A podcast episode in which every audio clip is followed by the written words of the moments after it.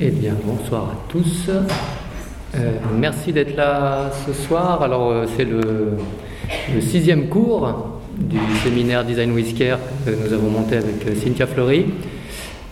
Pour rappel, après une partie sur l'historiographie, on fait plutôt des cours qui sont par thématiques. Euh, donc, on a fait un cours sur les imaginaires du design with care avec Nicolas Nova. Et on avait envie d'aborder euh, une problématique euh, importante qui est euh, le design des, politiques publiques. Dans ce cadre-là, on a souhaité inviter Stéphane Vincent, que je laisserai se, se présenter, qui est un des cofondateurs de la 27e région. Par rapport à cette thématique, il y a plusieurs points que je voulais vous partager un petit peu en amont de, un petit peu en introduction euh, de cette intervention. La première chose, c'est que dans l'historiographie, on a vu qu'il y avait eu un, moment un peu clé d'intégration euh, des designers euh, auprès de l'État, notamment en Angleterre lors de la, Seconde Guerre mondiale, puisqu'il y a eu des demandes pour arriver à produire à la fois dans l'univers du textile, de l'habillement, mais aussi du mobilier, une demande auprès de designers pour euh, faire face à, à, la rareté à la fois de la main-d'œuvre, euh, des matériaux et des moyens euh, liés à ça. Et puis euh, ensuite, ça s'est développé euh, petit à petit, j'allais dire euh, très doucement, avec probablement une particularité française qui a été qui a eu très souvent des réflexions sur cette dimension-là d'intégration du design dans les politiques publiques.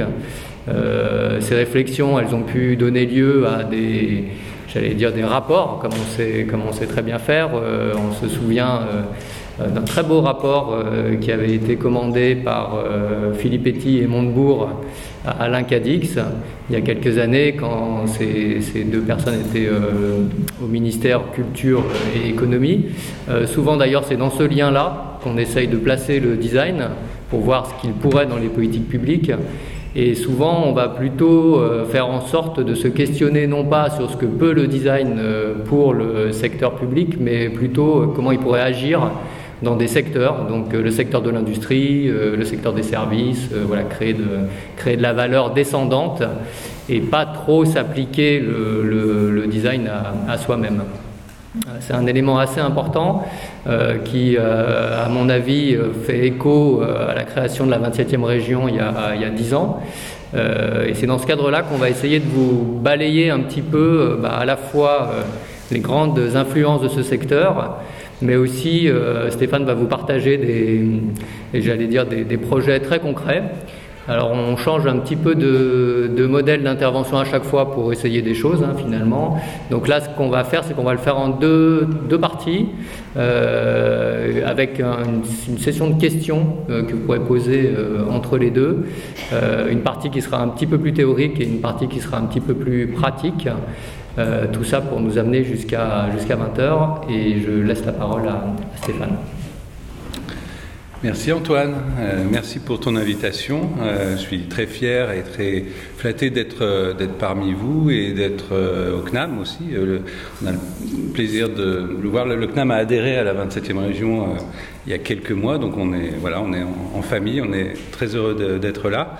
ça me fait plaisir aussi de de participer à, une session, à un cycle de sessions où on va enfin euh, s'intéresser sur un temps long au débordement du design hors de ces, euh, hors de ces euh, secteurs euh, habituels, parce que nous on l'a vécu, on a essayé de le, provoquer, et, moi ça m'a fait du bien aussi, en préparant cette intervention, de me refaire un peu le film euh, de comment nous on l'a on, on vécu. Euh, donc moi je m'appelle Stéphane Vincent, je suis euh, le cofondateur de, cette association qui porte ce nom étrange de 27e région, je vais y revenir. Euh, moi j'ai un profil, on en parlait tout à l'heure avec Antoine, moi j'ai bien failli planter mes études, je suis passé par divers endroits, du BTS à la fac, j'ai bossé à la Lyonnaise des Eaux, j'ai erré chez Canal ⁇ euh, et euh, je suis tombé en amour avec la chose publique et le secteur public euh, par le plus curieux des hasards. Ma petite copine de l'époque m'a montré un poste qui se créait dans un truc qui s'appelait Région. Alors les concerts régionaux, je voyais même pas ce que c'était. Et le poste, c'était quelque chose autour de l'innovation sociale et du numérique dans une région qui s'appelait le Limousin. Le Limousin, j'en avais jamais entendu parler. Euh, et donc j'ai découvert euh, pendant sept ans, donc j'ai pu faire mes, c'est là où j'ai un peu fait mes armes et que j'ai décidé que vraiment l'action publique c'était quelque chose qui, euh, qui, qui, qui m'importait de, de, développer. C'était aussi parce que je, je pense qu'avec l'âge, euh, j'ai réalisé qu'à tous les instants de ma vie où le secteur public, ou la puissance publique, ou le service public avait été important pour moi, pour ma famille, pour. Euh, je voulais faire une école de design, figure-toi, euh, il, y a, très longtemps, et quand on voyait les prix des écoles privées, en tout cas, ma mère me disait tu, vas aller en fac comme tout le monde, quoi, tu vas aller dans des écoles publiques. donc j'ai un. Je, j'ai plein de raisons pour, euh, pour être très attaché à la question du service public et de, de l'action publique. Euh, mais je ne suis pas là pour vous parler de moi. Euh, Antoine m'a demandé de, de, de, vous expliquer comment on en était arrivé à mobiliser les concepts et les pratiques du design dans la bureaucratie dans les administrations, parce que c'est vraiment de ça dont il s'agit. Euh, euh, pour nous, le design n'est pas une finalité, c'est un des moyens euh, qui nous permet de poursuivre un idéal de transformation du secteur public. Alors je vais revenir sur quelle transformation, dans quelle direction, et je vais aussi indiquer quelle est la place du, design dans tout ça. mais effectivement, il y a dix ans, il y a même un peu plus, on, on était quelques-uns à avoir identifié que euh, le, design, alors probablement euh, des choses dérivées du design industriel, devenu ensuite le design produit, devenu euh, l'éco-conception aussi, avait, sans doute nous avait marqué, et puis l'essor du design de service, donc du design appliqué dans, l'économie des, services. Mais nous, on voulait, on, voyait un, un, fort potentiel de développement de cette discipline dans les administrations. Par rapport à ce que tu disais, nous, on a trouvé que l'État, c'était quand même très très compliqué comme, euh, comme premier terrain de jeu. Donc il nous arrive euh, de plus en plus de travailler avec l'État, les ministères, on travaille avec les services du Premier ministre. Pour être franc, euh, c'est quand même un tout petit peu plus simple de faire du design dans les collectivités locales. et c'était aussi, je pense, dans notre esprit l'idée que le secteur public, c'est aussi le secteur public territorial, euh, les, collectivités locales, les pouvoirs locaux, comme on les nomme, euh, donc les métropoles, les départements, les régions, les intercommunalités sont des endroits où s'exerce de plus en plus la puissance publique. Euh, ça ne veut pas dire que la, pression budgétaire n'est pas forte sur ces endroits, mais il y avait aussi un parti pris de décentralisation, en fait, c'est-à-dire comment nous on se sentait à l'aise dans une action publique portée peut-être au moins autant par les territoires que par euh, l'État. Et puis franchement, euh, euh, transformer l'État, c'est vraiment très compliqué. et même des bouts d'État, hein, c'est très compliqué. Donc la 27e région, et c'est peut-être un mot sur son nom, euh, c'est né d'une discussion à l'époque avec. Euh, la 27e région est née d'une discussion euh, un peu éméchée entre un député, un philosophe, des designers qui traînaient par là, moi. et une proposition faite au président à l'époque de l'Association des régions de France, qui s'appelle Alain Rousset, qui était à l'époque président des 26 régions de France, et dans un bouquin, on avait écrit un, bouquin qui traitait de l'impact des transformations, de la mondialisation sur les territoires, du numérique, etc. On avait intitulé le dernier chapitre euh, Le scénario de la 27e région. Et l'idée, c'était de dire, il manque une il n'y a, pas de R&D euh, dans le secteur public, il n'y a pas d'endroit où on fait de la recherche et développement, il n'y a pas d'endroit où on est réflexif, il n'y a pas d'endroit où on essaye de comprendre euh, des choses aussi simples que les usages des services publics. Euh, et donc il manque un lieu un peu laboratoire. Et donc euh, qui soit ni un cabinet conseil, ni un think tank, mais plutôt un do tank. Et on propose cette chose un peu bizarre euh, à Alain Rousset, qui dans un moment de faiblesse a dit d'accord. Euh, alors, pour être franc, je pense qu'Alain Rousset, il voyait un truc très numérique. Il pensait qu'on allait faire une, je sais pas, une. À l'époque, c'était la grande époque des mondes virtuels, de Second Life, et il a cru qu'on allait faire une, une, région virtuelle. Et en fait, c'était tout le contraire. Nous, on voulait faire une sorte d'utopie concrète, c'est-à-dire un, un, espace où on peut tester, faire des hypothèses et tester des méthodes, des approches dans des vrais terrains. Donc euh, plutôt une sorte de do tank ou d'action tank. Et euh, bon, bref, il a dit oui, ça c'était l'essentiel. Et à partir de là, euh, les régions ont mis un peu d'argent sur notre machin, la caisse des dépôts, et puis bon, vous voyez bien comment ça peut se passer. et ça s'est appelé la 27e région, parce qu'à l'époque, il y avait 26 régions. Et puis voilà, TIPAC, un Premier ministre décide de fusionner les régions et on se retrouve avec 14 régions. Donc depuis ce temps-là, il n'y a pas un jour sans que quelqu'un me demande si on va changer de nom et s'appeler la 15e région. Donc voilà, je vous informe que nous ne changerons pas de nom, euh, nous garderons comme nom la, 27e région. Euh, quelques éléments de, contexte. Alors déjà peut-être vous dire comment j'envisageais de de vous présenter tout ça. Euh, d'abord des éléments de contexte un peu historique sur le secteur public et son évolution, parce qu'au fond, encore une fois, notre périmètre d'intervention, le design n'est qu'un des moyens. Nous, ce qui nous intéresse, c'est euh, d'où vient euh, le secteur public et où il va, accessoirement.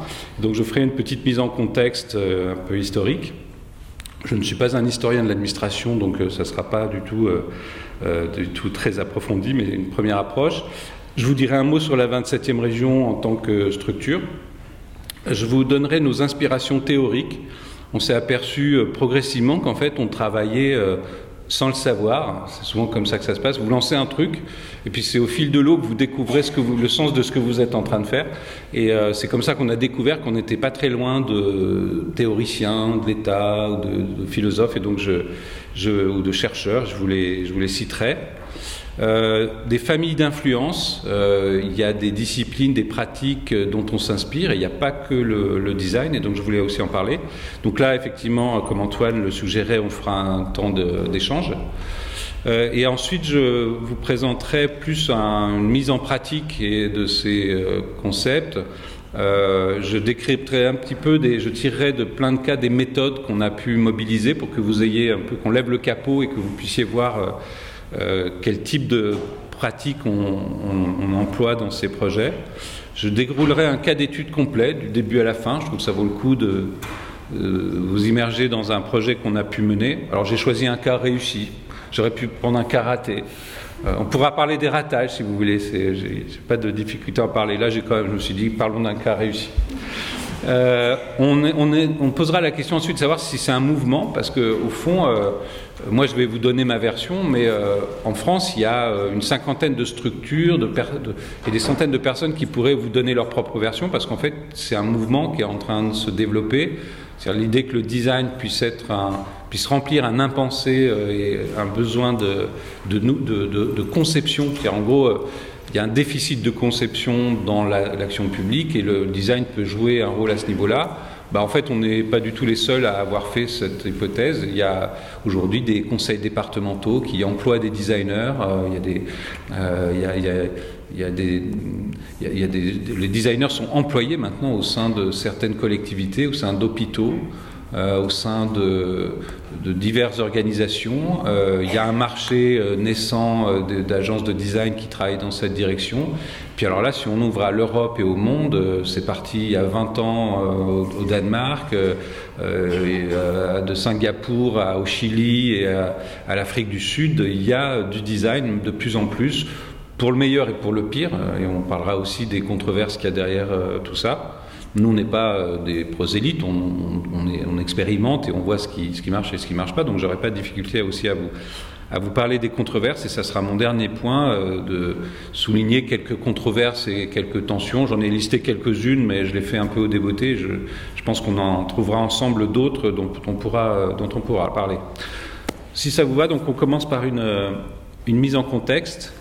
Euh, euh, le contexte de l'histoire contemporaine euh, de l'État et de l'action publique, il est, fait de mots-clés, de bureaucratie, décentralisation, nouvelle gestion publique, ou en anglais New Public Management. On parle depuis quelques dizaines d'années de modernisation, mais maintenant on parle en vrai d'innovation publique, et même innovation publique, c'est déjà has-been. On parle de transformation publique. C'est intéressant de voir par exemple comment la, euh, euh, les services du Premier ministre en France qui s'occupent de ça se sont appelés jusqu'à il y a quelque temps modernisation de l'action publique et s'appellent maintenant euh, transformation publique. Alors ça peut paraître du verbiage, etc., mais ça a quand même toujours un, sens. Voilà, on sent qu'il y a. Donc ce que je veux dire, c'est l'État. on a l'impression que c'est un espèce de truc dont la culture s'étale au fil des ans. En réalité, elle a changé au cours du siècle. Euh, c'est-à-dire qu'on n'est pas devant quelque chose de statique. Et si on reprend, on repart de, de, de 1940-1970, c'est l'ère de la bureaucratie. Et à l'époque, alors maintenant, quand on emploie ce mot, la bureaucratie, ça nous paraît très négatif. Euh, mais à l'époque, la bureaucratie, euh, c'était tout à fait important de créer un État avec, des normes, une réglementation, euh, un principe d'équité, euh, euh, des statuts pour les agents de la fonction publique qui soient les mêmes sur tout le territoire. On était dans la reconstruction et l'après-guerre. Et la bureaucratie s'était un peu moquée et, Tati s'en est chargé dans les années 70, mais il n'empêche que quand Weber, qui est un des, des premiers chercheurs qui s'intéresse à l'État, en parle, c'est pas négatif il, y a donc toute une époque où, euh, euh, depuis les années 20, c'est, les années 20, c'est à peu près la période où on commence à, l'État existait avant, mais c'est, la période où on commence, des chercheurs commencent à, l'analyser, à essayer de comprendre son fonctionnement. Et, euh, et, voilà, il y avait une forme de généralisation et d'industrialisation du service public qui était tout à fait important pour reconstruire le pays. Et, donc tout ça, à l'époque, était beaucoup moins négatif qu'aujourd'hui. Euh, je, vais assez vite hein, dans l'histoire euh, contemporaine. 80 euh, arrivées de la gauche au pouvoir, l'ère de la décentralisation, et on, voit arriver une critique de la bureaucratie. une volonté de donner du mou et du lest, donc on, essaye de, décentraliser, et on commence à parler de l'usager dans le service public. Rocard produit un rapport où on parle de l'usager. Et on, voit arriver une pensée incrémentale, expérimentale, donc la notion d'usager euh, apparaît, euh, une critique de, de, la bureaucratie, l'apparition des régions avec les lois de fer de décentralisation et le principe de subsidiarité. donc voilà, on, on sent qu'il y a quelque chose qui est en train de, se passer. En 90, on vient de vivre la mondialisation marche forcée. Et euh, c'est euh, un mouvement international au contour mal défini. Euh, même aujourd'hui, les chercheurs ne sont pas d'accord sur d'où c'est parti.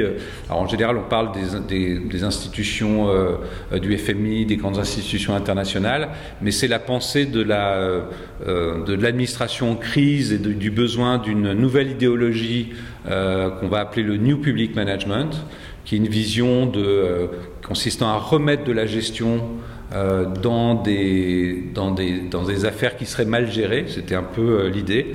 Euh, contraintes financières fortes, les idées néolibérales progressent à, à, peu près dans le, dans, dans le monde entier. Et euh, dans l'esprit euh, de ces grandes organisations, c'est le modèle des entreprises qui doit euh, servir d'inspiration et donc on va reprendre les principes de contrôle de gestion, de tableau de bord, d'évaluation et les adapter au, au secteur public. Euh, donc c'est euh, la gestion à la performance, la responsabilisation, des managers sur les, sur les choix budgétaires. En France, c'est la LOLF, euh, le, loi de finances qui marque vraiment ces, ces sujets-là, puis la RGPP, Revue générale des, des politiques publiques. Voilà, c'est le moment où euh, il y, a, une, espèce d'alerte internationale sur euh, euh, rationaliser la dépense publique, la réduire. après, ça a été les, critères de 3% à l'échelle en Europe de, des dépenses publiques. Donc vraiment, la, dépense publique devient l'ennemi et il faut mieux gérer tout ça. 2010, euh, c'est euh, la modernisation de l'action publique. Euh, alors là, c'est à nouveau, c'est le nouveau public management qui maintenant est critiqué parce qu'il est trop gestionnaire, parce que et dans plein d'endroits, il a été étudié, très critiqué. Par exemple, dans la réforme, la réforme hospitalière a été très critiquée pour avoir été vraiment une sorte de cobaye, euh, de banc d'essai de, la, nouvelle gestion publique.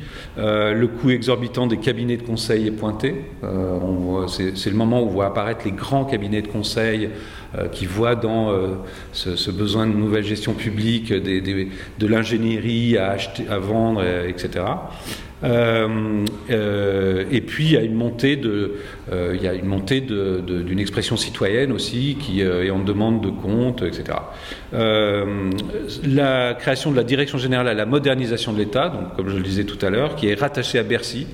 Euh, qui change de nom et qui devient euh, secrétaire général à la modernisation de l'action publique et qui est à nouveau rattaché au Premier ministre. Donc euh, c'est toujours Bercy et, et, les premiers ministres qui s'échangent ou qui se partagent les, rôles en général sur ces questions. Euh, euh, dans les faits, on est dans une période de grande instabilité sur ces questions. Les ministres changent tous les ans ou presque. Marie-Lise Lebranchu, euh, Manuel Valls, Thierry Mandon, Clotilde Walter, Jean-Vincent Placé.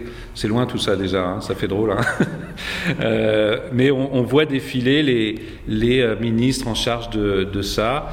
Leur communication est surtout placée sous le signe de l'ouverture des données et de la simplification c'est la montée en, puissance du numérique. Il y a une espèce de euh, tropisme autour de, euh, avec l'arrivée, l'essor de l'Internet, sur le fait que euh, l'État va trouver dans la numérisation une force de modernisation. Il va y avoir énormément de, moyens mis là-dessus. en Grande-Bretagne aussi, hein, tu parlais de Grande-Bretagne tout à l'heure, j'ai lu récemment encore qu'il y avait il y, il y a 200 designers au sein du gouvernement anglais euh, des designers d'interface, des design management, du design de service, euh, mais qui travaillent pour l'essentiel autour, autour du numérique en fait. Euh, donc il y a monté en, en force des questions du, du numérique. Il y a la loi NOTRe aussi qui intervient au milieu de tout ça. Et la question c'est depuis 2017 et maintenant, c'est quoi la nouvelle c'est quoi la nouvelle euh, doctrine? Euh, Il y a plutôt des choses qui ont été euh, confirmées ou remises au goût du jour, comme la revue des, missions avec un prisme budgétaire très fort. Il y a une réaffirmation très forte d'un objectif de réduction des trois points de, de part de la dépense publique dans le PIB d'ici 2022. C'est un peu le c'est un peu l'épée de Damoclès euh, au-dessus de, des efforts de modernisation et de transformation. C'est l'objectif quand même primaire de tout ça est de, est de réduire la, dépense et la ramener euh, euh en dessous de 3% de dépenses. Et voilà. Côté organisation, on a deux branches historiques du SGMAP, la mission numérique et accompagnement à l'innovation, qui sont séparées. il y a une direction numérique qui est placée sous l'autorité de Mounir Majoubi et il y a euh, Gérald Darmanin qui pilote la direction interministérielle de la transformation publique. Euh, les derniers faits, je finis avec les news hein, au niveau euh, moderne, mais, dans les faits marquants, c'est le lancement d'un comité de réflexion nommé CAP 2022, qui comprend une trentaine de personnalités, de hauts fonctionnaires, d'entrepreneurs privés, d'élus, qui proposent de réaliser un diagnostic qui a été remis l'année dernière, en fait, plus ou moins remis d'ailleurs, euh, et qui donne des directions. Euh, voilà dans, dans, quel contexte, en fait, nous, on est petite structure et petit projet, on est arrivé en, en 2008, et en fait, nous, on avait, euh, on, avait envie de, travailler sur d'autres hypothèses que le, que le, tout numérique, que, que la question de la modernisation, voilà. Et je vais vous dire un peu, nous, comment on s'est créé. Euh, donc je vais vous donner des éléments sur euh, le contexte de notre création, nos motivations, nos visions. Euh, je vais vous expliquer quel est notre statut, notre gouvernance et nos activités principales. Bon, il y a dix ans, il n'y avait pas les Gilets jaunes, mais il y avait quand même déjà un mouvement de, de, de déconnexion en fait. Euh, enfin, il date pas d'hier. Hein, le, sentiment vécu euh, de déconnexion entre les Français euh, et, dans, une, dans une espèce de généralité comme ça, leur, leur service public, c'est plus compliqué que ça. Mais il y avait avait un, sentiment déjà très fort du fait qu'au fond, l'acteur public n'y arrivait plus. Alors il y, a un moment, euh, je vais en parler après, je crois, euh, où des chercheurs ont mis le doigt euh, de façon assez concrète là-dessus. C'est par exemple un chercheur qui s'appelle Philippe Varin. Je ne sais pas si certains d'entre vous voient qui est Philippe Varin. Philippe Varin est un chercheur du LATS. Je ne sais plus si c'est son labo de rattachement. Il est à Grenoble et c'est un sociologue, je crois, qui a dont la spécialité est de travailler, d'examiner le comment les politiques publiques, et en particulier les politiques sociales, sont utilisées par leurs bénéficiaires. Et en fait, c'est le premier à, s'être intéressé à la question de l'usage, du non-usage ou du mésusage des politiques publiques. C'est quand même dingue quand on y pense, c'est-à-dire que euh, c'était la première fois que quelqu'un cherchait à, quantifier, à qualifier et à comprendre pourquoi des gens, enfin, le fait que des, populations euh, utilisent les droits euh, auxquels ils sont éligibles. Donc lui, il a beaucoup travaillé sur le revenu de solidarité active, le RSA, et ça a été un des chercheurs qui a, d'abord, il a regardé la situation dans une série de départements, donc à l'échelle locale, et euh, c'était quand même un des premiers à dire, euh, est-ce que vous savez que dans certains territoires, le RSA n'est utilisé que par 50 euh, ou 40% pour certains territoires des publics qui y ont droit? Donc en fait, il a mis le doigt sur le fait que des politiques publiques étaient mises en place, étaient conçues. le Parlement produisait des, des réformes, des lois, des, ministères mettaient en œuvre, des administrations, enfin voilà, on déployait des, politiques publiques pour au final euh, ne toucher que, euh, euh, partiellement les, publics visés. mais c'était même plus compliqué que ça parce qu'il analysait que il y avait aussi de plus en plus des gens qui. alors bien sûr, les, motivations c'était évoqué de façon rationnelle, c'était problème d'information, d'incompréhension, mais c'est allé beaucoup plus loin. Il y a des gens qui savaient qu'ils avaient droit à des politiques publiques, mais refusaient d'utiliser ces droits. Euh, et en fait, ce qu'il est arrivé à, isoler sur le RSA, moi modestement, euh, quand je travaillais en région, je voyais des politiques de développement économique, des subventions qui n'étaient utilisées que par euh, trois entreprises par an. et quand je, à chaque fois que je, tirais une nouvelle politique publique, j'avais l'impression qu'on était tout le temps, tout le temps en phénomène de non-usage, mésusage ou le cas échéant d'usage. Donc nous, ça, nous avait beaucoup intéressé parce qu'au fond, ce qui, motivait la création de la 27e région, ce n'était pas l'innovation, ce n'était pas le design, c'était qu'est-ce qui fait le succès ou l'échec d'une politique publique? Qu'est-ce qui fait qu'une politique publique trouve ses publics? euh, Et euh, le travail de Varin nous a beaucoup aidé parce que euh, il a pointé la question et le fait qu'en fait, sur cette question des usages, si Varin était le premier à le mettre autant en évidence, c'est parce qu'on ne le voyait pas.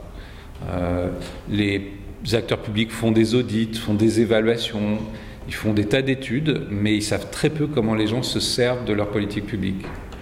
Euh, et donc là, il y avait un nœud euh, intéressant à, traiter, c'est-à-dire comment les gens se servent des politiques publiques euh, ou pas, comment ils, comment ils en détournent leur usage. et nous, on s'est un peu engouffré dans, dans cette question. en même temps, on était aussi tout à fait opposé au fonctionnaire bashing. C'est-à-dire qu'il y a dans la genèse de la 27e région que des gens qui croient euh, à, l'importance des politiques publiques, mais qui croient aussi à la nécessité de les, de les transformer.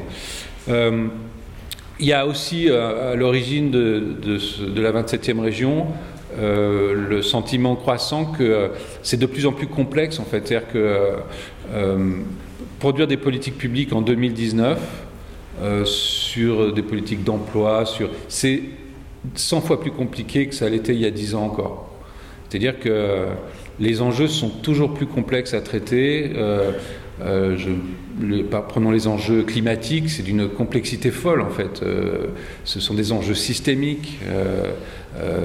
On est, incapable de traiter euh, depuis un seul endroit euh, des, problèmes aussi complexes. Donc euh, c'est vraiment des changements systémiques. En gros, nous, on s'est dit, en fait, les, on avait l'intuition que les collectivités, l'État d'autant plus, n'étaient pas équipés en fait pour, pour traiter ça. C'est-à-dire que, au fond, les, fonctionnaires savent faire plein de choses, ils savent, ils savent Maintenant, ils savent euh, créer des budgets, enfin, euh, établir des budgets, ils savent euh, instruire des dossiers, ils savent gérer leur boutique, ils savent faire de la conduite de projet. Maintenant, il y a quelques années, on ne savait pas faire de conduite de projet. Maintenant, on sait plutôt bien en faire. Ça s'enseigne à l'ENA, à Sciences Po, à, l'INET, etc. Mais il y a quelque chose qu'on ne sait pas faire, c'est faire un travail de conception réflexive. On n'a pas appris la conception. Et on a encore moins appris la conception orientée usager, on a encore moins appris la conception ouverte, on a encore moins appris euh, la conception euh, coopérative. On ne sait pas faire ça, on sait euh, administrer. C'est l'essence même de, l'administration. donc nous, on, a senti qu'il y avait, il y avait matière à créer une espèce de... À, imaginer ce que pourrait être une fonction RD de l'administration. Donc on a créé cette, 27e région.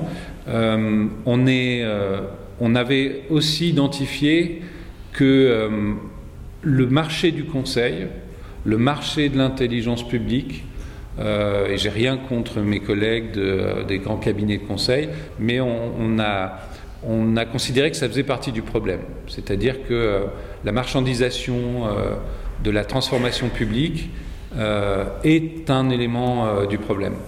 Euh, pour des raisons diverses, y compris pour des raisons triviales, je vous défie d'innover quand vous répondez à des marchés publics. C'est-à-dire que c'est vraiment très compliqué de, de, proposer des, formes différentes, mais aussi de réinterroger le problème posé. C'est pas fait pour ça. Et donc, euh, on avait un peu décidé qu'en fait, on essaierait de créer quelque chose qui ne réponde à aucun marché, euh, qui ne soit pas du tout euh, dans une logique de prestation de conseil. On, croit au conseil et on travaille avec des tas d'agences de, conseil, mais nous, on voulait plutôt faire des choses qu'on ne peut pas faire dans le conseil, faire des choses que les marchés publics rendent terriblement difficiles à faire. Et euh, pour ça, il fallait qu'on soit cohérent et qu'on crée une gouvernance, un modèle économique qui nous permette d'éviter de, rentrer dans les marchés publics. Un autre indice pour comprendre euh, ce qu'on voulait faire, euh, un matin en 2008, la, première personne avec qui j'ai vraiment travaillé sur la 27e région, c'est un designer qui s'appelle Romain Thévenet, que certains dans cette salle connaissent bien, j'en vois un ou deux qui doivent le connaître. Euh, on, se dit voilà, c'est quoi notre plan, quoi? Qu'est-ce qu'on va faire en fait? Et euh, on, se met devant un paperboard, on fait deux euh, colonnes. Dans la colonne de gauche, on va y écrire là d'où on vient et dont on voudrait un peu partir, et là où on rêverait d'aller en tant que professionnel et praticien de ces sujets. Et en fait, on a un peu gardé et on l'a un peu raffiné, on l'a un peu fait évoluer, mais cette matrice, elle reste valable aujourd'hui. Euh, et cette matrice, elle décrit comment on passe, pour la résumer, d'un d'un idéal de l'administration qui est plutôt un idéal à l'origine d'excellence. C'est un peu comme ça qu'on forme les énarques euh, dans, les grandes écoles, pour dire les choses de façon un peu caricaturale, mais on, est dans une espèce d'excellence à la française à un autre idéal qui nous, nous paraît plus utile et plus intéressant aujourd'hui, qui serait un idéal d'ingéniosité. Donc apprendre à, mener des, des, projets, des politiques publiques dans un contexte de complexité, de résilience. Et, il nous semble que c'est cette translation qu'il faut euh, essayer d'opérer. C'était notre intuition euh, il y a dix ans. Pour l'instant, elle n'est pas trop... Euh, elle n'est pas trop contredite, on, la met à l'épreuve, j'ai envie de dire, depuis dix ans pour voir si elle résiste euh, autant. Mais en gros, si je la décris rapidement, répondre aux besoins, n'en doutez pas, c'est vraiment euh, quelque chose qui obsède euh, les acteurs publics, les fonctionnaires, les élus. Le problème, c'est que ça les a à un moment donné emmenés vers, le, vers, une forme de marketing des besoins. C'est-à-dire, les besoins, c'est quand même un vocabulaire qui appartient au marché, au domaine du marché. Or, on n'est pas dans le marché quand on est dans le secteur public, on ne s'adresse pas à des consommateurs, à des clients, on s'adresse à des citoyens, euh, on adresse la question de l'intérêt général. Et nous, on trouvait que cette obsession, on parlait beaucoup de marketing public, moi qui viens du marketing, euh, j'étais moi-même effrayé par l'usage du marketing euh, dans le secteur public.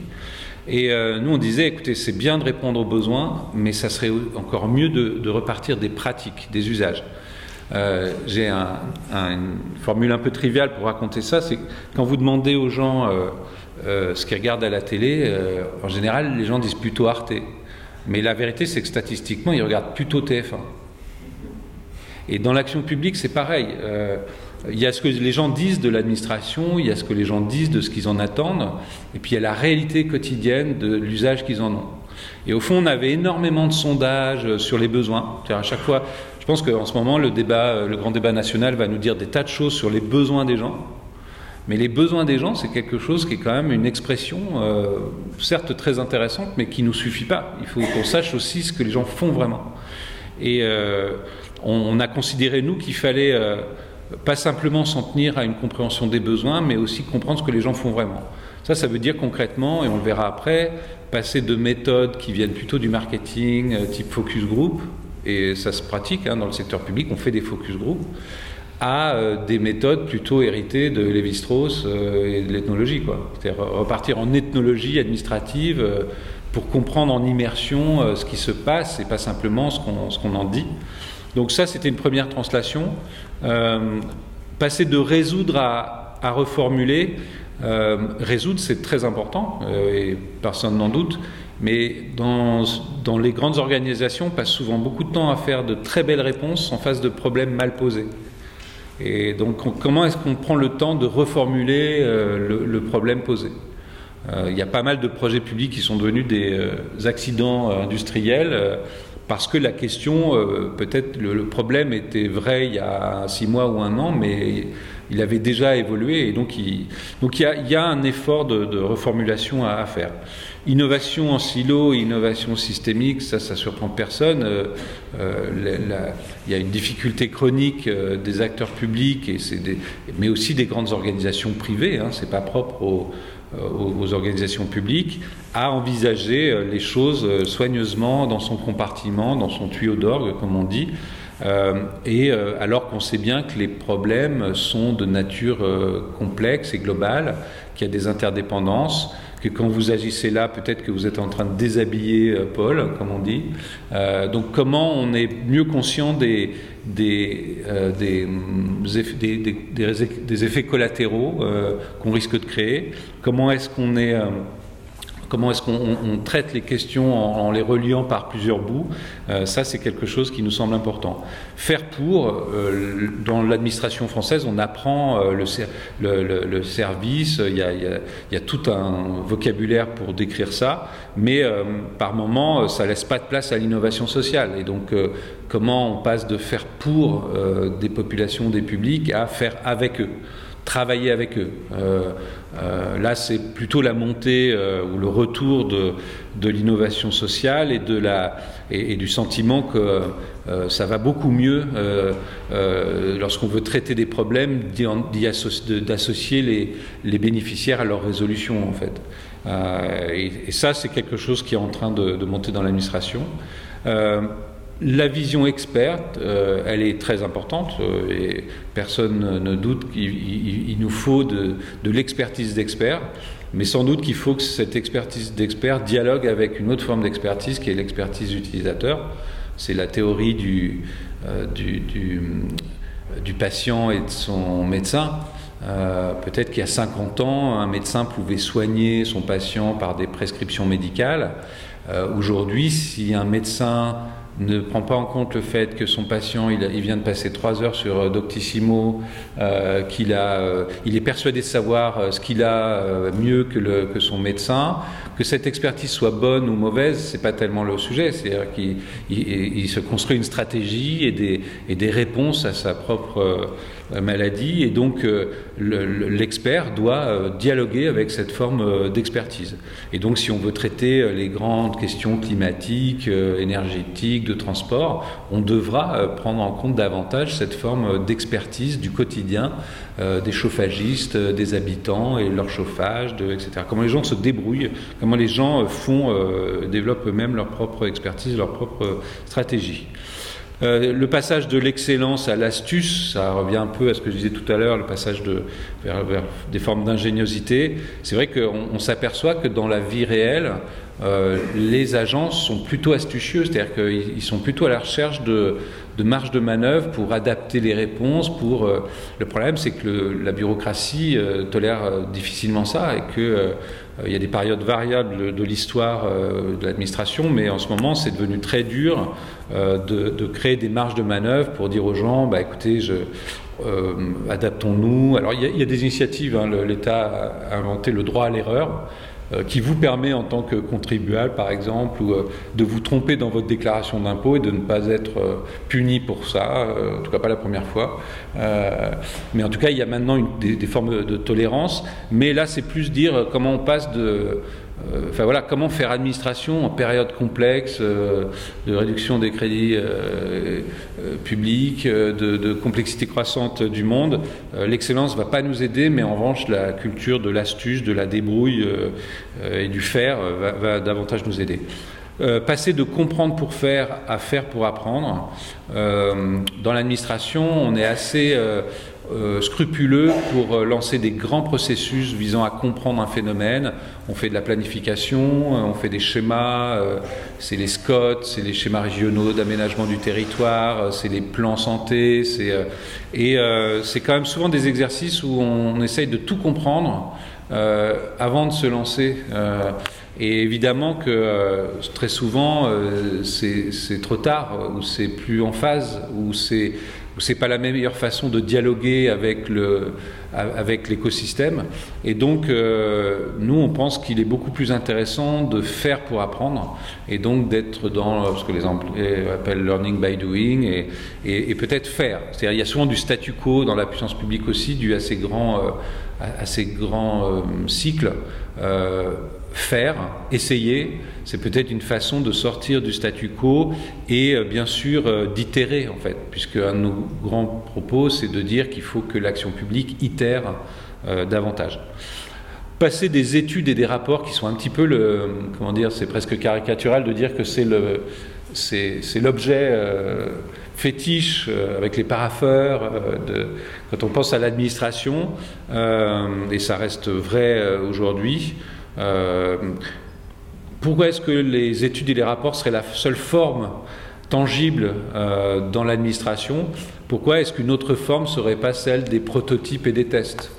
Euh, Un rapport, c'est bien, mais le prototype ou le test qui pousse un cran plus loin ce qui est suggéré dans le rapport, c'est encore mieux. Et donc j'en parlerai, mais il y a l'idée qu'effectivement, peut-être qu'on pourrait rentrer dans des formes de prototypage et de test de l'action publique. Euh, qu'est-ce qu'on est euh, concrètement euh, Donc ça, c'est une espèce de fiche d'identité où en une page, vous voyez un peu qui on est. donc l'idée sortie du, du, crâne de quelques personnes en 2007-2008. un truc important, c'est qu'on n'a pas créé l'association tout de suite.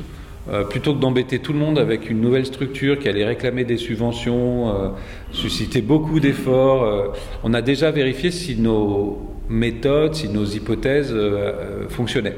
Et donc on a pendant trois ans, euh, avec Romain Thévenet et, progressivement un nombre de plus en plus conséquent de professionnels et d'agents, de, collectivités, d'élus, on a voulu vérifier in situ si nos méthodes fonctionnaient.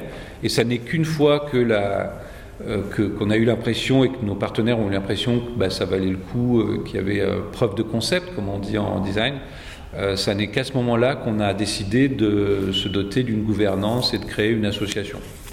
On ne s'est pas foulé, hein. on a pris le, statut le plus, euh, le plus souple qui nous permettait de faire valoir aussi une posture d'intérêt général. On peut, faire du commerce dans une association, on peut vendre des choses, des prestations, mais nous on en a fait plutôt un, véhicule pour, euh, dans une logique d'intérêt, d'association sans but lucratif et d'intérêt général.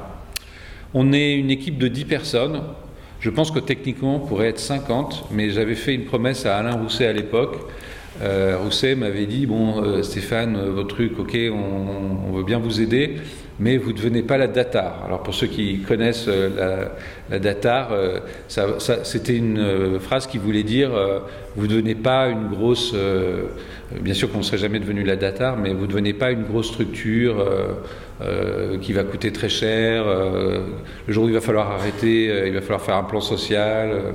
et on a dit d'accord, on restera un petit projet de taille, mais comme on a des grandes ambitions, en revanche, on va développer un, écosystème autour de nous.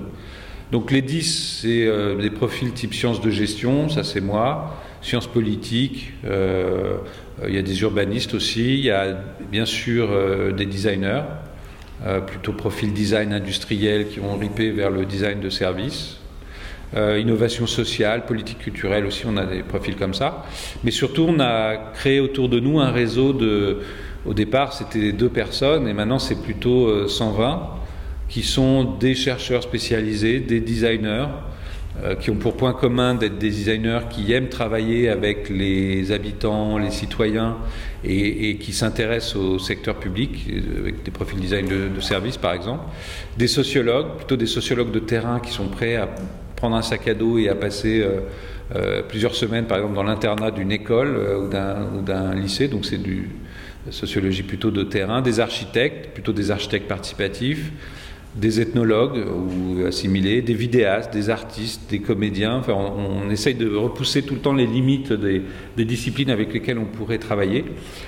On a 33 adhérents institutionnels, en fait 34 si on compte le CNAM, euh, qui vient d'adhérer. Il y a 7 régions, c'est Île-de-France, c'est la Bretagne, euh, la région PACA, c'est de gauche, c'est de droite, c'est au milieu. Euh, il y a un peu de tout, euh, c'est assez œcuménique euh, sur le plan politique.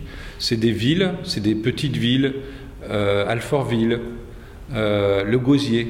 Alors là, si vous connaissez le Gosier, le Gosier c'est en Guadeloupe. Mais c'est aussi Strasbourg, c'est la ville de Paris, c'est la métropole de Lille, c'est Bordeaux. c'est souvent des, grandes métropoles, des conseils départementaux, Historiquement, je crois que ça a été la Loire-Atlantique, euh, euh, le Val d'Oise. Euh, et là, je vous cite des collectivités qui investissent dans le design et qui travaillent sur ces sujets. C'est-à-dire que la plupart de ces collectivités sont des collectivités qui sont engagées dans des démarches de ce type. c'est la Seine-Saint-Denis, c'est la Creuse qui, qui a adhéré il y a quelque temps. Euh, et puis c'est des ministères ou des établissements publics, euh, le ministère de l'Environnement, euh, le laboratoire d'innovation de Pôle Emploi. Pôle Emploi a une cellule qui mobilise entre autres le design, mais pas seulement. c'est ce qu'on appelait avant les UFM, maintenant ça s'appelle les ESPE des Hauts-de-France. Enfin, on voilà, on des, on a aussi des services centraux. Et puis, euh, on a trois grandes activités. Euh, la plus importante, c'est celle de la recherche-action. Donc, on, produit, on conçoit et on produit des programmes euh, au long cours. On en a lancé un en 2009 qui s'appelle Territoire en résidence, qui est un, protocole qui vise à expérimenter ces démarches sur des sujets de, concrets, de, terrain, mais on en a d'autres. mais c'est vraiment ce qui nous permet de mettre en test ces méthodes euh, et, de, et, de, et, de, voir si ça marche euh, et d'essayer de, faire un peu. alors, j'insiste sur le fait que parmi nous, dans notre équipe, au sens propre, il n'y a aucun chercheur. On est dans une recherche profane, amateur, assumée, où on fait des vrais protocoles. Alors on a quand même travaillé avec des chercheurs pour qu'ils vérifient qu'on travaillait bien de façon correcte sur des démarches de recherche-action, mais euh, on a des, protocoles de recherche-action et on les déploie sur différents sujets. Mais je reviendrai dans les cas tout à l'heure. On publie, on, on, documente pas mal euh, ce qu'on fait, on essaye de faire que le maximum de ce qu'on fait, euh, aussi parce que c'est financé par l'argent public, soit disponible. C'est publié en licence libre type Creative Commons, donc tout un chacun peut reprendre les résultats, les commercialiser même s'il le souhaite à condition de nous citer. Euh, et puis c'est une troisième activité d'animation de communauté, euh, la, nôtre d'abord, celle de nos adhérents. On a des adhérents institutionnels, on a aussi des adhérents individuels, euh, privés, des entreprises. c'est aussi souvent des communautés professionnelles. On a travaillé pendant un temps pas mal avec les bibliothécaires, parce qu'on a travaillé sur le sujet du design dans les médiathèques.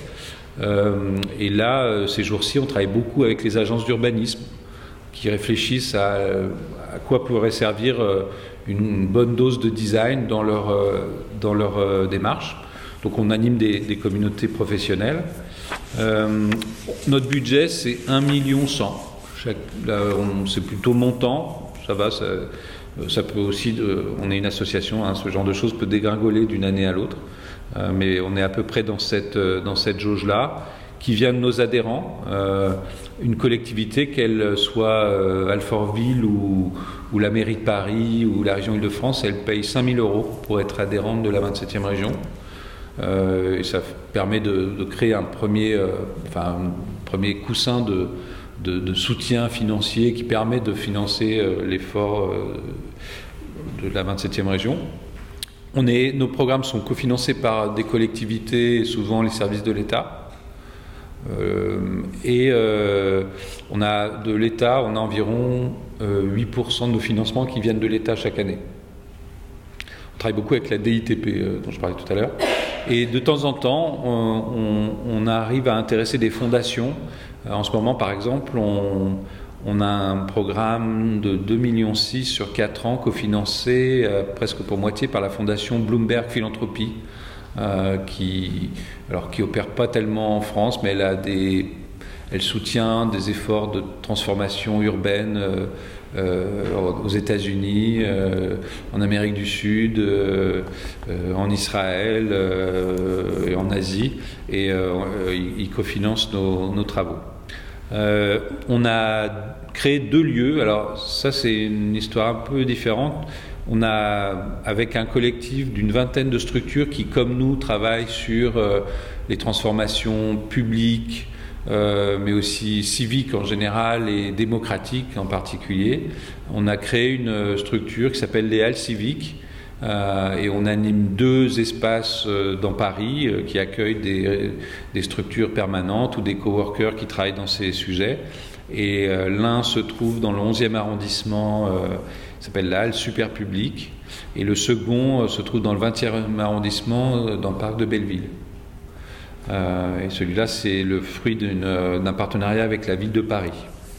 Euh, et c'est assez intéressant parce que du coup, là, on a autour de la table des gens qui travaillent. Il y a des gens qui travaillent comme nous sur les transformations bureaucratiques euh, les politiques publiques, mais il y a aussi des gens qui travaillent sur le pouvoir d'agir citoyen, euh, des formes renouvelées d'éducation populaire.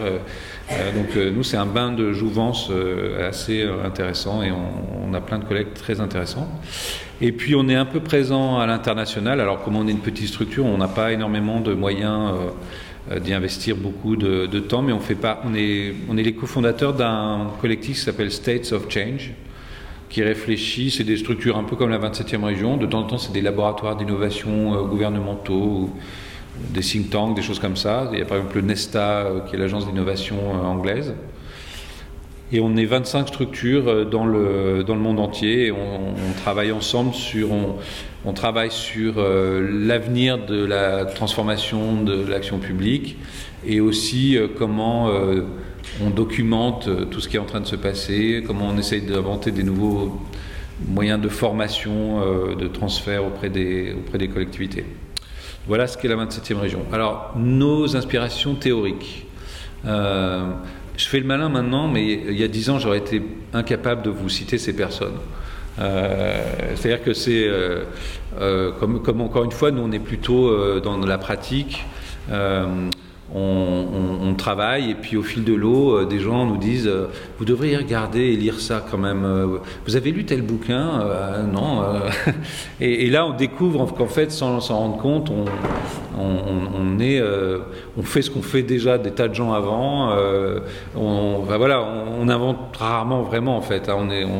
on, marche dans les traces et on remixe euh, des, choses que les gens ont dit et fait avant. Alors, nous, il y a, quand même depuis quelques années euh, un, philosophe qui nous a euh, paru beaucoup, enfin très intéressant. Combien dans la salle connaissent John Dewey? Élevez la main. Ouais, c'est intéressant. Ben, en fait, peu de gens connaissent John Dewey, et nous, on ne connaissait pas, et on a découvert ça il y a trois ans. Bruno Latour, par exemple, en France, s'inspire pas mal de, enfin, a, traduit du euh, John Dewey et se, situe souvent dans la perspective de Dewey, ou une personne qui s'appelle Joël Zask aussi, qui a travaillé sur les places publiques. Euh, elle est aussi dans la, je crois que c'est la première traductrice des bouquins de John Dewey. En fait, euh, bon, j'adore montrer cette photo en plus parce que d'habitude, moi j'ai plein de collègues qui montrent euh, des patrons de start-up, le patron de Google, et moi je montre un type qui est mort en 52. en fait, c'est un philosophe qui a réfléchi beaucoup sur la question de l'éducation mais il a aussi consacré une partie de son travail à l'État. Et euh, c'est un type qui a vécu les deux grandes guerres et qui a euh, théorisé ce qu'il appelle donc la théorie de l'enquête.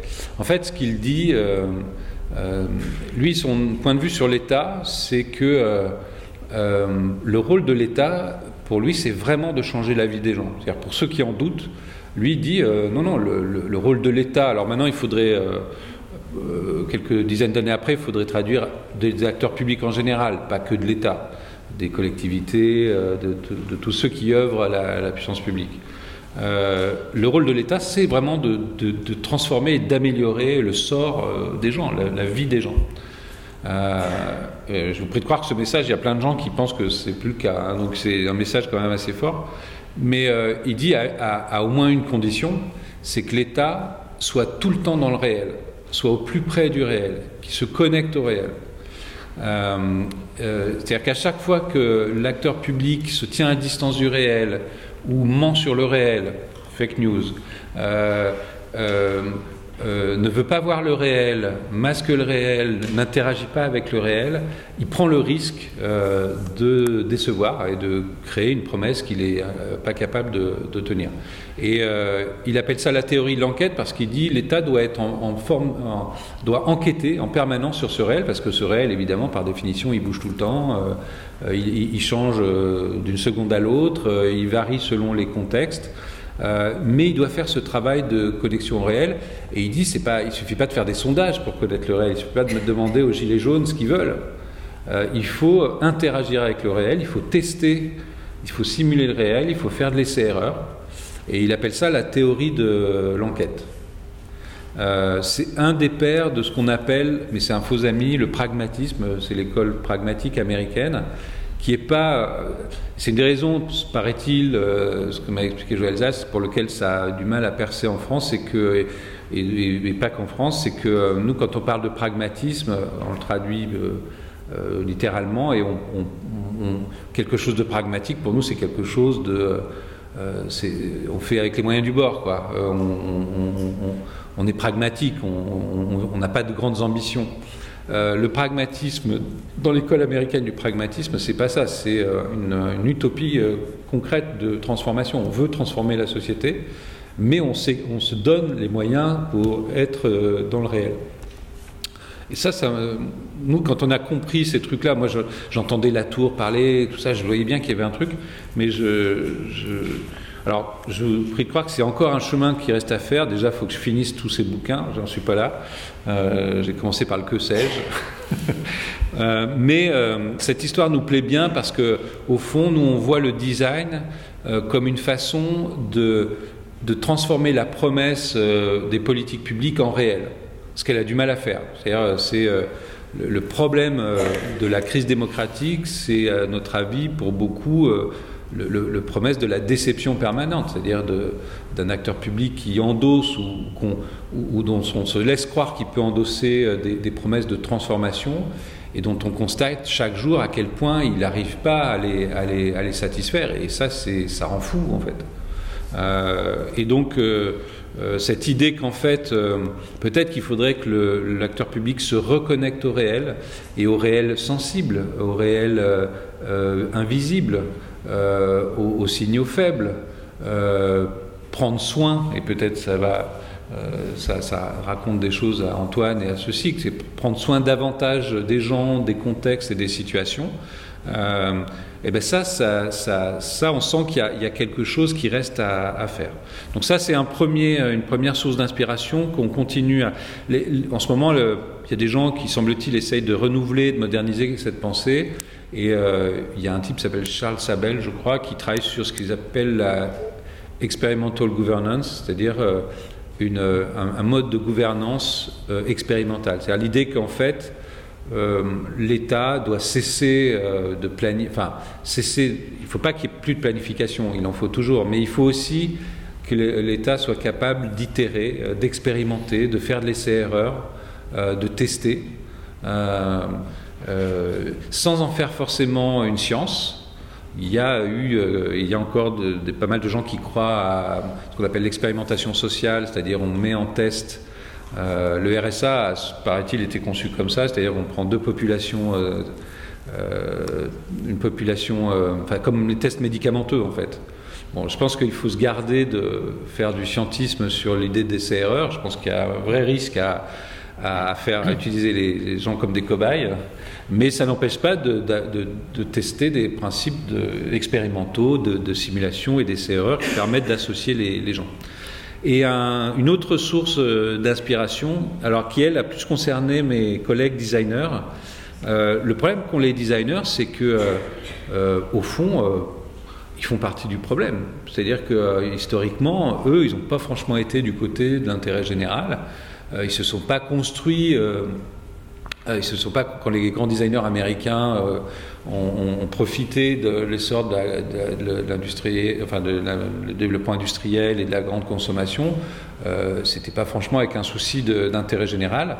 Et donc il y a, et donc ça aurait pu se poursuivre comme ça, et ça se poursuit d'ailleurs comme ça. le design fait encore largement partie du problème, mais il y a eu quand même des penseurs du design, et en particulier un un designer euh, austro-argentin, si je ne m'abuse, euh, qui s'appelle Victor Papanek, dont il y a une rétrospective en ce moment à Bâle, euh, dans un au musée Citra, qui raconte, l'expo s'appelle Design and Politics. et Papanek est un type qui a dit, et c'est les designers qui me l'ont rapporté, que les, les il a interpellé en somme la profession en disant à chers collègues, euh, on, a un rôle un peu trop important quand même dans cette société. On est des concepteurs, on est derrière des projets de packaging qui polluent, euh, de bagnoles euh, qui érigent la, voiture en, qui, réorganisent les, villes. qui, on a une responsabilité majeure, or on ne veut pas l'assumer. or nous devons le faire et nous devons choisir notre camp. Et euh, en gros, il a adressé ce message au designer en disant voilà, on doit décider si on veut faire partie du problème et de la solution.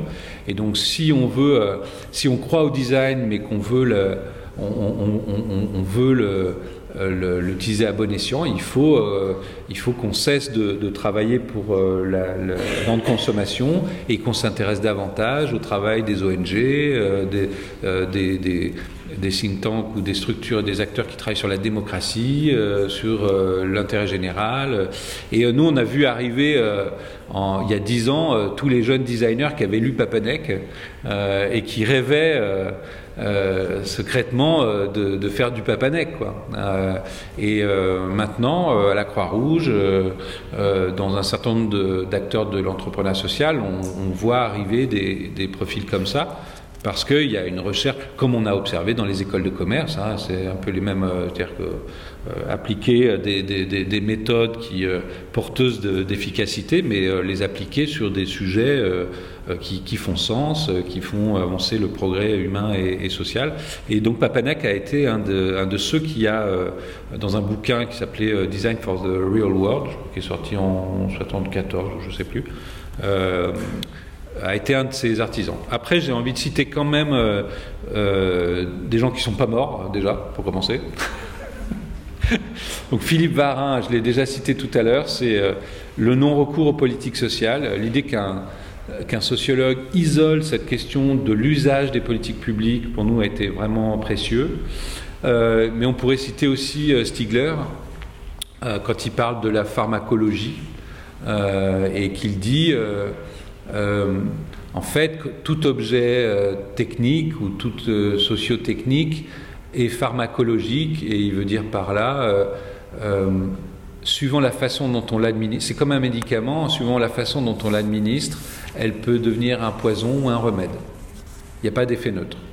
Et donc ça, ça a été pour nous qui étions euh, sur nos terrains et qui prenions des coups au cours des projets, euh, des façons de mettre des mots sur des choses qu'on ressentait très fort, euh, à savoir que en fait quand vous travaillez dans des objets aussi complexes que les politiques sociales, des, des, sujets d'aménagement du territoire ou que sais-je, en fait vous intervenez sur un milieu et vous venez, vous foutez d'abord le bordel en fait. Hein.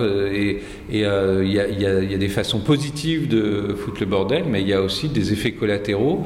Et euh, euh, après avoir constaté ça une ou deux fois, on, a quand même cessé de se dire que c'était la faute des autres, et on s'est dit qu'on avait une responsabilité éthique d'être beaucoup plus vigilant sur les effets concrets. C'est des choses qui sont assez habituelles pour les chercheurs, pour les, encore plus pour ceux qui font de la recherche-action. Euh, mais pour nous qui venions du conseil, etc., c'était quand même un peu, ou de, ou de la puissance publique, c'était un peu nouveau euh, l'idée que effectivement, euh, quand on travaille, quel que soit le, type de travail, quand on travaille avec des bénéficiaires, des populations, des, vrais gens, on va dire, trivialement, ben on, crée des effets et ces effets ne sont jamais neutres. Et il y a une espèce de d'illusion qu'en en fait on peut repartir de toute façon, euh, c'était bien, c'était cool ce qu'on a fait, ouais, d'accord, mais regarde quand même euh, qu'est-ce que ça a laissé ou détruit euh, en partant. et en fait, moi, l'analyse que sur tous les projets, il y a des effets positifs et des effets négatifs. L'enjeu, il est d'anticiper le maximum et de, traiter le plus possible pour que la part d'effets négatifs soit la plus faible possible. Mais euh, ben voilà, ce que, dans ce que disait Stigler, euh, il a dit plein d'autres trucs, mais j'ai pas tout compris, mais ça je l'ai compris. Euh, et je, me suis dit qu'il y avait vraiment un truc à, en faire. Je termine cette première partie par les familles d'influence. quand j'ai eu la chance de, de rencontrer Romain Thévenet, Romain, il n'est pas venu qu'avec le design. Il me disait, tu sais, euh, euh, en fait, ces, pratiques-là, elles existent depuis longtemps dans plein d'autres endroits. Euh, qui sont l'innovation sociale, l'éducation populaire, le théâtre forum, la réappropriation, enfin l'architecture participative, le traitement de l'espace public, ce qu'on appelle la figure du hacker. Et effectivement, on a, beaucoup, beaucoup remixé des choses qu'on avait vues. Les premières années, on allait faire des viré à Londres, euh, à Malmö, à Copenhague pour aller voir ce que faisaient les anglo-saxons.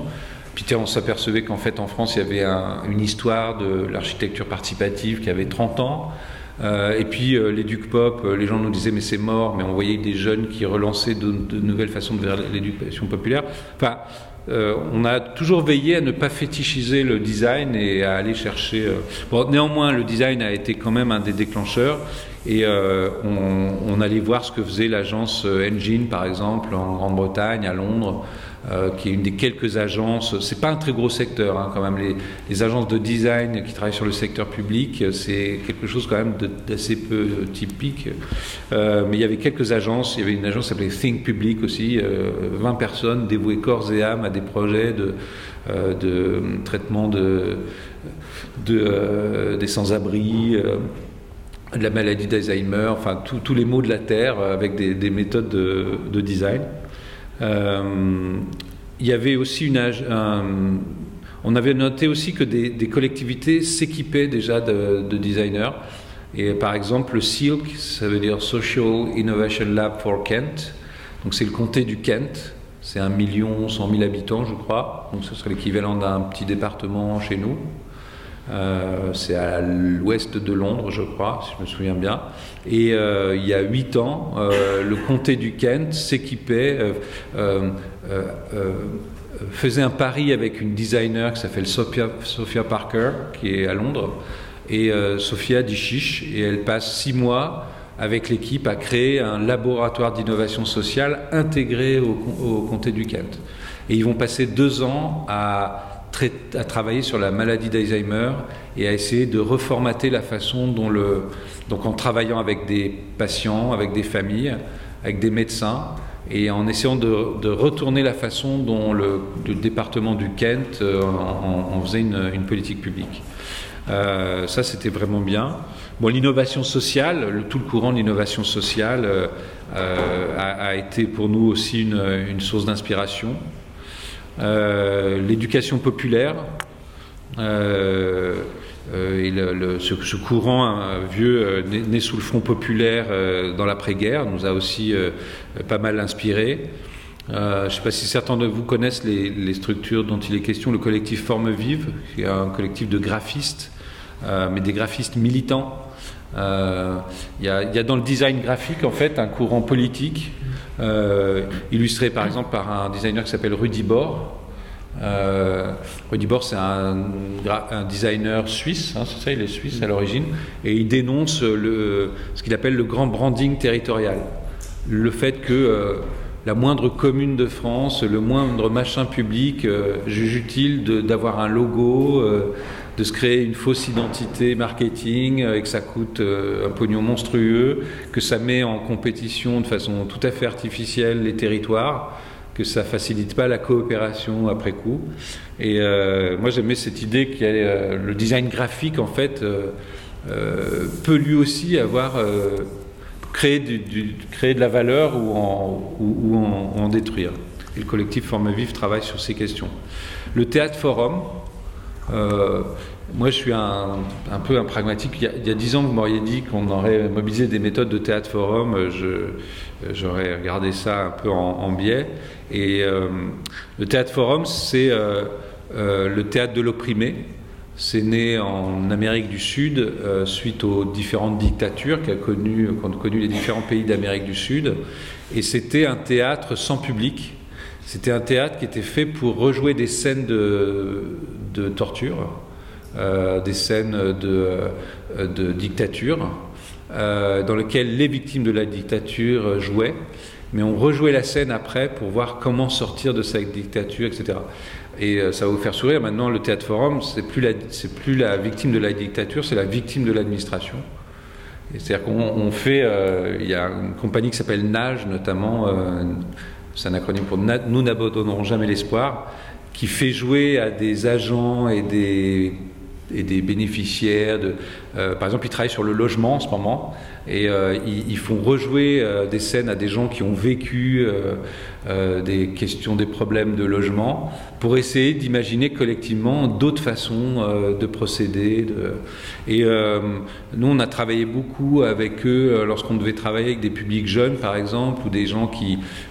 On parle de participation, mais franchement, les gens dont on aurait besoin qu'ils participent, qu'ils donnent leur avis, leur expertise, c'est en général ceux qui veulent pas le faire, en fait. C'est pas ceux qui viennent aux conférences, c'est pas ceux qui viennent dans la salle du conseil municipal pour donner leur avis, euh, c'est pas cela.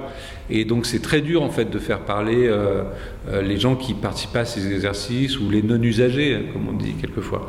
Et le théâtre forum permet de créer la confiance avec eux. Nous on a travaillé avec la mission locale de Chalon-Champagne, avec l'école de la deuxième chance de, Reims, avec eux. Et c'était vraiment extraordinaire de voir comment ils arrivaient à, créer un, climat de confiance à rentrer dans le réel des situations, à les simuler. Euh, et ça nous a bien plu de voir ensuite euh, un truc qui s'appelait le théâtre des négociations, qui était pendant la COP 21 en 2015, qui était euh, en fait comment on fait du théâtre forum qui simule la façon dont va rater la future COP 21. Puisque c'était ça, hein, c'était 200 élèves de différentes écoles, mais je crois que c'était beaucoup Sciences Po, au théâtre des qui euh, jouait euh, les négociations de la COP21 euh, trois semaines avant la COP21 pour, montrer tous les problèmes que risquait de connaître cette négociation. Et dans le meilleur des cas, ils avaient invité des, élus et des, représentants qui allaient assister à la COP, participer à la COP 21, et ben essayer de déjouer au cours de cette représentation tout ce qu'il fallait éviter de faire. Et l'idée qu'on puisse utiliser le théâtre pour simuler le réel, parce que c'est bien ça, hein, dans mon propos sur euh, comprendre le réel, euh, c'est une des façons d'y arriver, c'est de le simuler, c'est de le représenter, c'est de le jouer. Euh, et c'est incroyable la puissance de, ces trucs-là. Et ce qu'on voit aussi dans ces trucs-là, c'est que c'est une grosse logistique. Ça a raté à différents endroits, alors que ça n'a pas totalement fonctionné. Mais c'est quand même absolument génial de, faire ce genre d'exercice. Sur l'espace public, nous, on adore tout ce que produisent les, les praticiens. Il y a vraiment une tradition en France née des écoles d'architecture, de l'architecture participative. Euh, bruit du frigo, c'est un truc incroyable. Euh, euh, nous, on a eu la chance de travailler avec le fondateur Bruit du frigo, qui est décédé, décédé depuis, qui s'appelait Gabi Farage.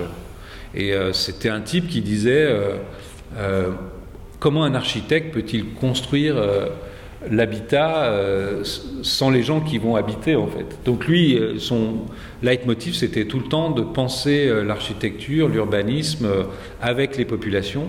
Et donc ils ont fait partie de ce mouvement assez puissant en France, avec beaucoup beaucoup d'acteurs dans toute la France. Et là, c'est pas très Paris centrique, c'est vraiment un peu partout. Il y a aussi un observatoire tête de réseau qui s'appelle le pôle des arts urbains à, Tours, qui est un peu euh, une des, euh, un des endroits où on, regarde ces, praticiens euh, de façon un peu, un peu globale. enfin voilà, là il y a vraiment. donc nous, à chaque fois qu'on travaille dans des projets où il y a un travail sur le bâti, c'est pas toujours le cas, mais on, embarque toujours des gens qui viennent de, de ces secteurs.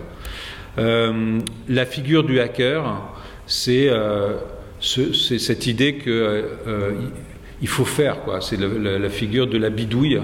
Euh, et je vous avoue que dans un secteur public où il y a toujours un espèce de ventre mou entre action et inaction, il ne faut pas dire que ça n'agit pas, mais c'est toujours un peu.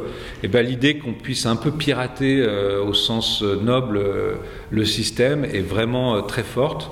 Donc nous, on, va chercher comme ça euh, euh, ces, figures du hacker qui est né dans euh, beaucoup le logiciel libre, hein, l'idée que on travaille, on bricole de manière communautaire, on détourne les lignes de code et on s'oppose à la privatisation des logiciels.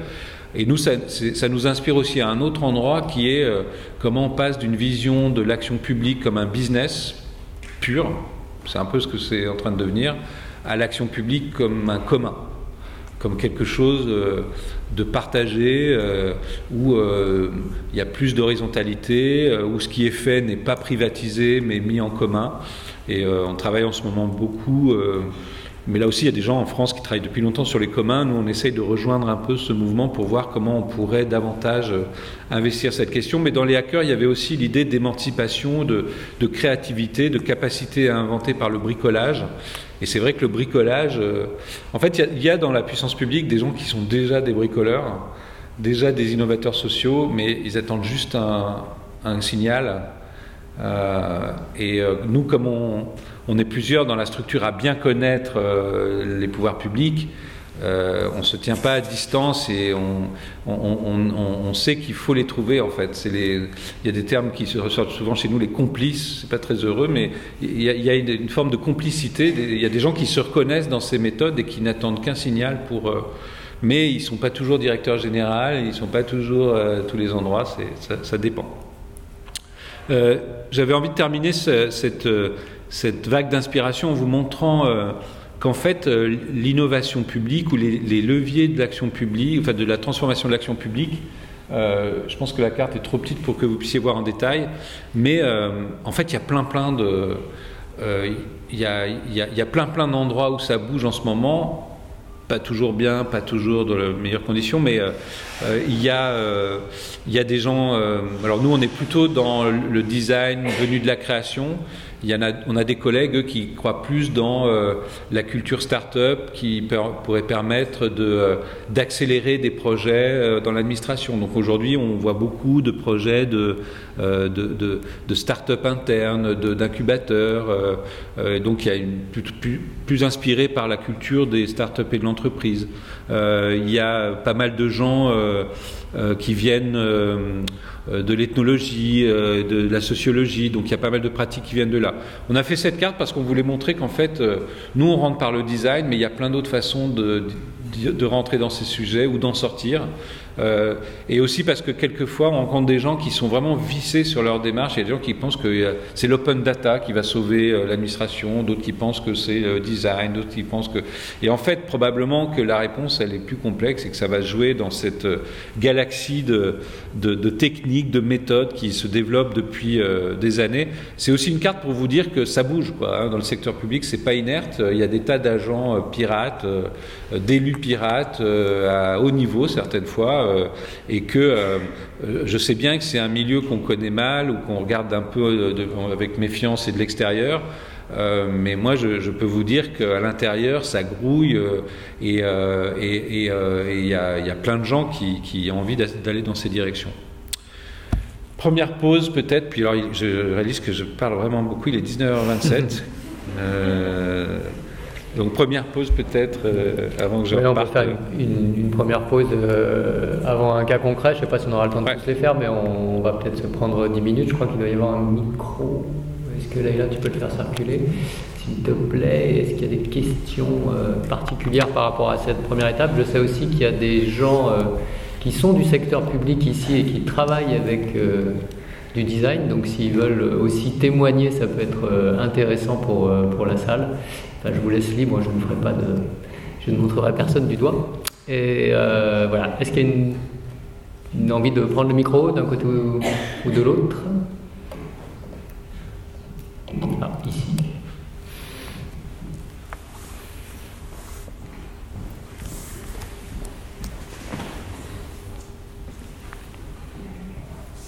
Bonsoir, euh, Expérience de Villa. Je voulais savoir si dans votre démarche, justement, euh, euh, c'était, euh, j'ai entendu que c'était très axé justement sur euh, partir de, de l'utilisateur, de l'usager, euh, du bénéficiaire euh, ou autre. Est-ce que le design intègre aussi euh, cette démarche euh, aussi bien vis-à-vis du, du personnel, des collectivités, Mm. euh, des fournisseurs, des, des, des constructeurs et autres, puisque dans ce, ce que j'appelle euh, la démarche comme une sorte de paradigme, en fait, vraiment, puisqu'on passe, euh, on va dire, dans le tableau où on passe de la, de la position de, de sachant, d'expert, à celui euh, justement euh, qui cherche à, à transformer pour comprendre. Mm. Voilà. Et, euh, Eh oui, absolument. Euh, euh, euh, nous, on parle des usages et des situations d'usage plus que d'usagers au sens bénéficiaire final, par exemple.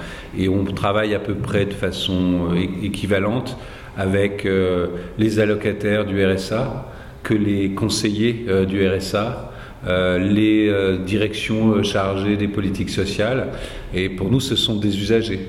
Et je vais même vous dire, les élus aussi sont des usagers. C'est-à-dire que euh, les élus, en réalité, souvent sont en position de ne rien comprendre euh, aux politiques dont ils ont la charge. Il faut vous mettre dans la peau, là il va y avoir des élections municipales bientôt, vous êtes nouvellement élu en charge de des budgets et en fait vous devez d'abord essayer de comprendre euh, ce qui se joue, comment ça marche, etc.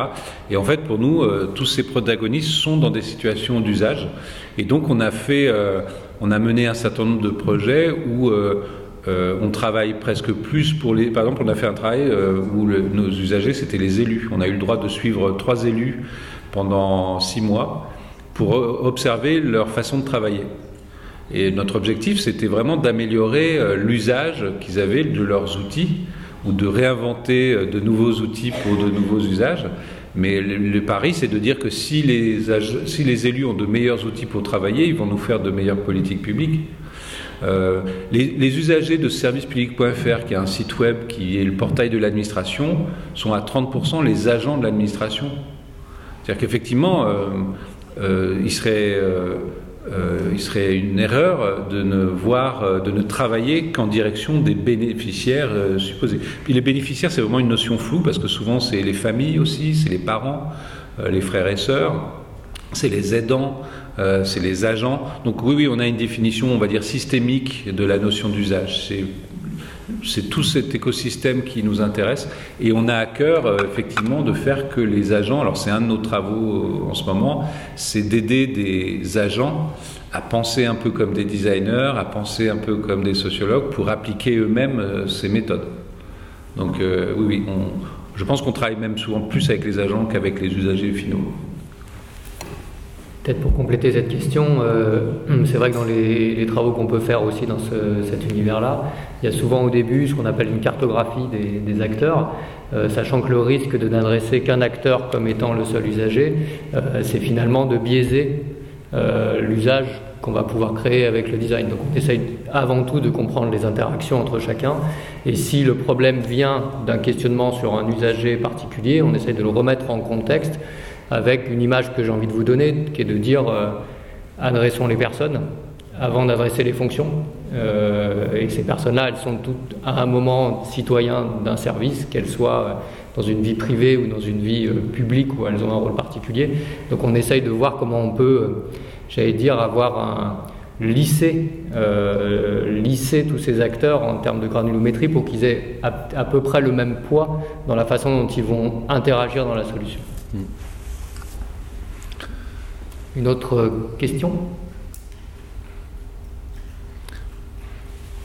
S'il n'y en a pas, j'attaque directement le cas et vous gardez vos questions pour, euh, pour après. C'est pour essayer de rattraper mon, mon retard. Euh, donc je vais passer ça, je ne vais pas vous passer toutes ces... J'avais prévu de vous montrer des méthodes d'immersion, d'observation de terrain, d'atelier utilisateur, de performance artistique, blablabla. Je ne vais pas le faire, je vais passer directement à... Je vous les passe en vitesse, là, hop, voilà. Dommage. Et je vais plutôt euh, vous présenter un cas. Euh, donc ça, c'est un projet qui a été mené maintenant il y a quelques années. on est à Lezou, c'est à 35-40 minutes de Clermont-Ferrand, euh, une intercommunalité de 18 000 habitants, qui s'appelle Doréalier. Et euh, on est dans une situation assez typique où, euh, quoique de plus en plus rare, pour cause de réduction des dépenses publiques, de création d'une nouvelle médiathèque. Et euh, le conseil municipal vient de décider euh, d'un budget de 6 millions d'euros avec des abondements du ministère de la Culture, de la région, du département dont c'est la charge d'animer les politiques de lecture. Et euh, ils ont donc voté ce truc-là. Ils ont fait des premiers travaux, donc on voit hein, une vue sur, sur le zoo. Ils ont fait des premiers travaux avec un cabinet d'architectes mais ils sont pris d'un vertige parce que euh, quelqu'un pose au cours d'une réunion la question fatidique euh, au fait, c'est quoi une médiathèque Et là, euh, tout, arrive, c'est-à-dire qu'il y a des gens qui répondent bah, enfin, évidemment, c'est un lieu de, de, où je peux aller chercher des bouquins. Euh, et la collègue dit bah, Attends, c'est un peu plus compliqué quand même. Et puis euh, le numérique. Et puis, euh, et puis tout d'un coup, même, il y a des gens qui disent Mais est-ce qu'on a vraiment besoin d'une médiathèque? Les gens ont Internet chez eux. Et, en fait, ils, réalisent qu'ils n'ont pas du tout traité la question. ils ont voté la boîte, le contenant, mais ils n'ont pas voté le projet. Et ils sont dans un flou que nous, on adore, parce que c'est là où, en, bon enquêteur, comme des Sherlock Holmes de l'action publique, nous, on, arrive à un moment de flottement où ils savent plus où ils habitent. Et donc euh, euh, là, on a, donc ce que je vous décris, c'est une méthode, un programme qui s'appelle Territoire en résidence, où le protocole est le même à chaque fois. On crée une équipe pluridisciplinaire de quatre personnes que vous avez là sous les yeux. deux designers. à l'époque, c'était Adrien Demet et Damien Roffa qui euh, co-anime euh, une agence qui s'appelle DTA, Design Territoire Alternative. Euh, Elisa Demet qui dirige un, collectif d'intervention qui s'appelle De dans la Drôme. pour citer les faits d'armes d'Elisa, Elisa, a, elle, a, travaillé dans un village de 140 habitants pour réconcilier les habitants. C'est ça son boulot. Voilà, des gens qui ont des, euh, savoir-faire euh, assez incroyables. Euh, et puis Blandine Scherrer, qui est sociologue et qui, avait été médiatrice dans une bibliothèque. On a besoin d'avoir dans l'équipe quelqu'un qui, va être un peu notre Sherpa sur le sujet. On n'arrive pas complètement en, complet agnostique. Et donc cette équipe, elle, va travailler dans un protocole qui permet d'être trois semaines sur place. Donc elle va venir une première semaine, elle va revenir un mois plus tard, une deuxième semaine, et euh, elle va revenir encore un mois plus tard, une troisième et dernière semaine. Et euh, euh, je vais vous décrire au fil de l'eau en fait ce qui, s'est passé. D'abord, il faut comprendre que quand un conseil municipal décide de créer une nouvelle médiathèque, c'est un peu la consternation parce que il faut se figurer que les gens verront cette médiathèque que dans 4 ou 5 ans. En fait, ils la verront dans plutôt trois ans en temps normal. Là, il y a eu des fouilles en plus parce qu'ils ont découvert de la céramique euh, sur place, donc ça a duré quatre ans euh, et même cinq ans. Et même en cours de route, la majorité a changé et elle a failli annuler le projet de médiathèque. Donc, comment travailler avec des habitants sur un objet qui n'existe pas, qui n'existera peut-être jamais, qui n'a aucune forme, euh, qui n'a Enfin, voilà, quand on est arrivé, des gens nous disaient Mais vous rigolez, il n'y aura jamais de médiathèque ici. On leur montrait la, décision du conseil municipal, mais les gens ne croyaient pas. Euh, donc, la première chose qu'on fait, c'est qu'on demande à disposer d'un lieu dans le bourg du village. Euh, ça devait je crois, l'ancien office du tourisme désaffecté. Et en une matinée, on le maquille en fausse médiathèque. Donc, on lui met euh, un autocollant dans la vitrine marqué médiathèque en chantier on récupère des bouquins qui allaient partir au pilon et on en fait un tas dans la vitrine. Et euh, là, tout d'un coup, bah, les, mamans, elles poussent le landau, elles disent c'est quoi ici? Enfin, Elles croient qu'il y a un nouveau commerce. On met les pieds dans le plat en quelque sorte. cest on simule l'existence euh, de la médiathèque. Et là, la conversation devient possible. C'est-à-dire que euh, là, c'est pas réunir les gens dans la salle du conseil municipal et leur demander vous pensez quoi de la future médiathèque? C'est voilà, la médiathèque, elle existe un peu, et euh, on va la simuler ensemble et on va, on va, on, va, on va en parler. Euh, et donc ça devient aussi le QG. Au, fond, là, ça ressemble un peu euh, dans les, séries de détectives. Il y a le, truc avec les photos des, preuves qu'on a ramenées du terrain. Ben, c'est un peu pareil. On va noircir progressivement ce, QG de tous les indices qu'on va récupérer au fil du temps. Euh, Adrien, le mardi soir, on est arrivé le lundi matin, le mardi soir, euh, il a eu le temps de, choper quelques habitants et il leur propose un temps d'échange sur euh, les pratiques de, culturelles à l'échelle du territoire. Et s'il leur dit on va parler des pratiques culturelles sur le territoire, ça ne marche pas des masses. En revanche, s'il fait un plan en scotch où il a représenté euh, le territoire de l'intercommunalité, il a mis des flèches où on voit euh, les cinémas, euh, les médiathèques existantes. Là, la il, crée un objet de conversation. et le design sert aussi, alors c'est bricolé, hein, on est dans le, logic maker dont je parlais tout à l'heure, mais du, coup on peut tenir une conversation avec les gens. Alors on n'est pas arrivé à, notre QG, on veut comprendre l'écosystème des médiathèques. Donc on va aller aussi visiter euh, la médiathèque départementale. Et au passage, euh, on recueille des indices du genre, euh, c'est marrant, à Clermont-Ferrand, les trois quarts du personnel ne travaillent pas sur les publics, travaillent sur les bouquins. ils reçoivent les bouquins, ils les stockent, ils les protègent. Oh là là, ça a l'air d'être une grosse euh, machinerie. Et puis après, euh, quand quelqu'un commande le dernier museau euh, à le zoo, ben, il faut le réserver, il faut envoyer une navette qui va empreinte carbone, complexité, on est à la redoute quoi. on livre des bouquins sur tout le territoire. Tiens, curieux cette, cette organisation. Mais voilà, on recueille ces indices. On veut aussi aller chez les gens et comprendre comment ils lisent, comment ils se procurent des bouquins, qu'est-ce qu'ils font de leurs bouquins. Et donc, euh, on a plein de, photos comme ça de gens qui nous montrent leurs bouquins à côté du lit, aux toilettes, euh, euh, les e-books. les e-books, ça a l'air de rien, mais les élus sont persuadés que parce qu'on est à Lezou, il n'y a que des QTRE qui n'ont pas de pratique numérique. Et nous, on ramène des photos. Au passage, le fait de faire des photos, c'est comme en amour et preuve d'amour. Quoi. Le fait de ramener des photos, c'est une façon de prouver ce qu'on dit. Et les, élus, quand on leur montre les photos, ils sont bien obligés de nous, nous croire. Bref, on fait tout un boulot d'observation qui dure toute une semaine, c'est assez dense.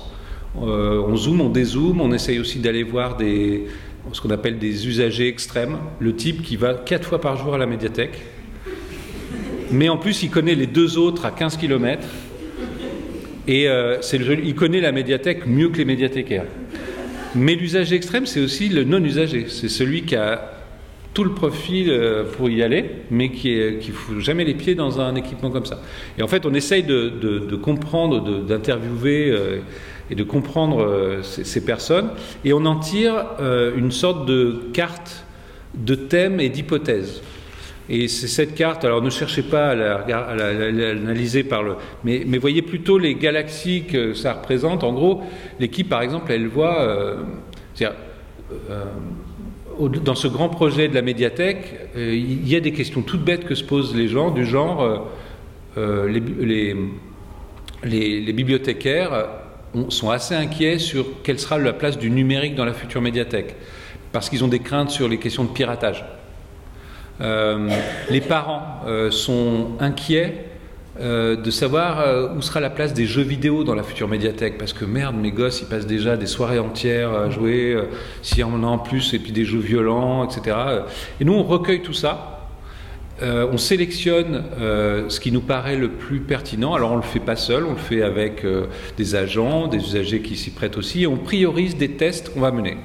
Et là, je vous décris la semaine suivante, on revient un mois et demi plus tard. Premier test, on a demandé, alors ça se prépare avant, hein, on a demandé à quelques familles de faire que les parents viennent avec leurs gosses et la console de jeu. On va faire un test sur les jeux vidéo. On va faire une soirée spéciale jeux vidéo. Et euh, peut-être pour la première fois euh, de leur vie, les parents vont jouer avec leurs enfants aux jeux vidéo et, et en parler. Mais on invite aussi un éditeur de jeux qui est basé à Clermont-Ferrand, qui est une jeune start-up qui crée des jeux vidéo, euh, qui est un petit éditeur, mais qui a un petit succès en France et à l'international. Et lui, on va le faire intervenir sur la face cachée des jeux vidéo, l'industrie du jeu vidéo, euh, euh, l'industrie comme source de recrutement, euh, etc. le quid des, jeux violents contre les serious games, les jeux pédagogiques et tout ça? Alors il peut pas venir parce qu'il est à Clermont, donc il intervient en Skype. Donc on va faire un truc.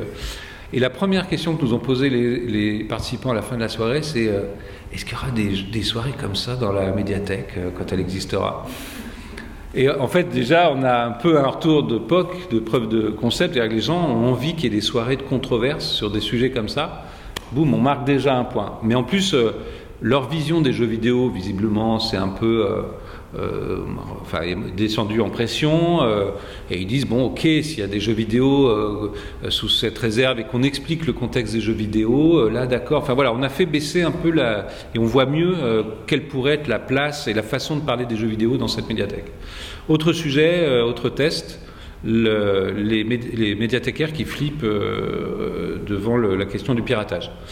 On construit avec des habitants euh, qui se prêtent au jeu et un agent du conseil municipal euh, une espèce de boîte qu'on va appeler la cabine de téléchargement libre.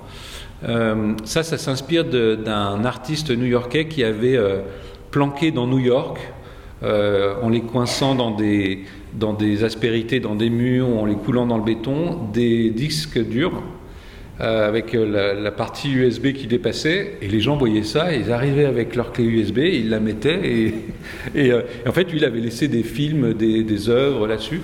Et nous, on a fait la même chose. on a récupéré un vieil ordi au conseil, enfin, dans la salle de l'hôtel de ville.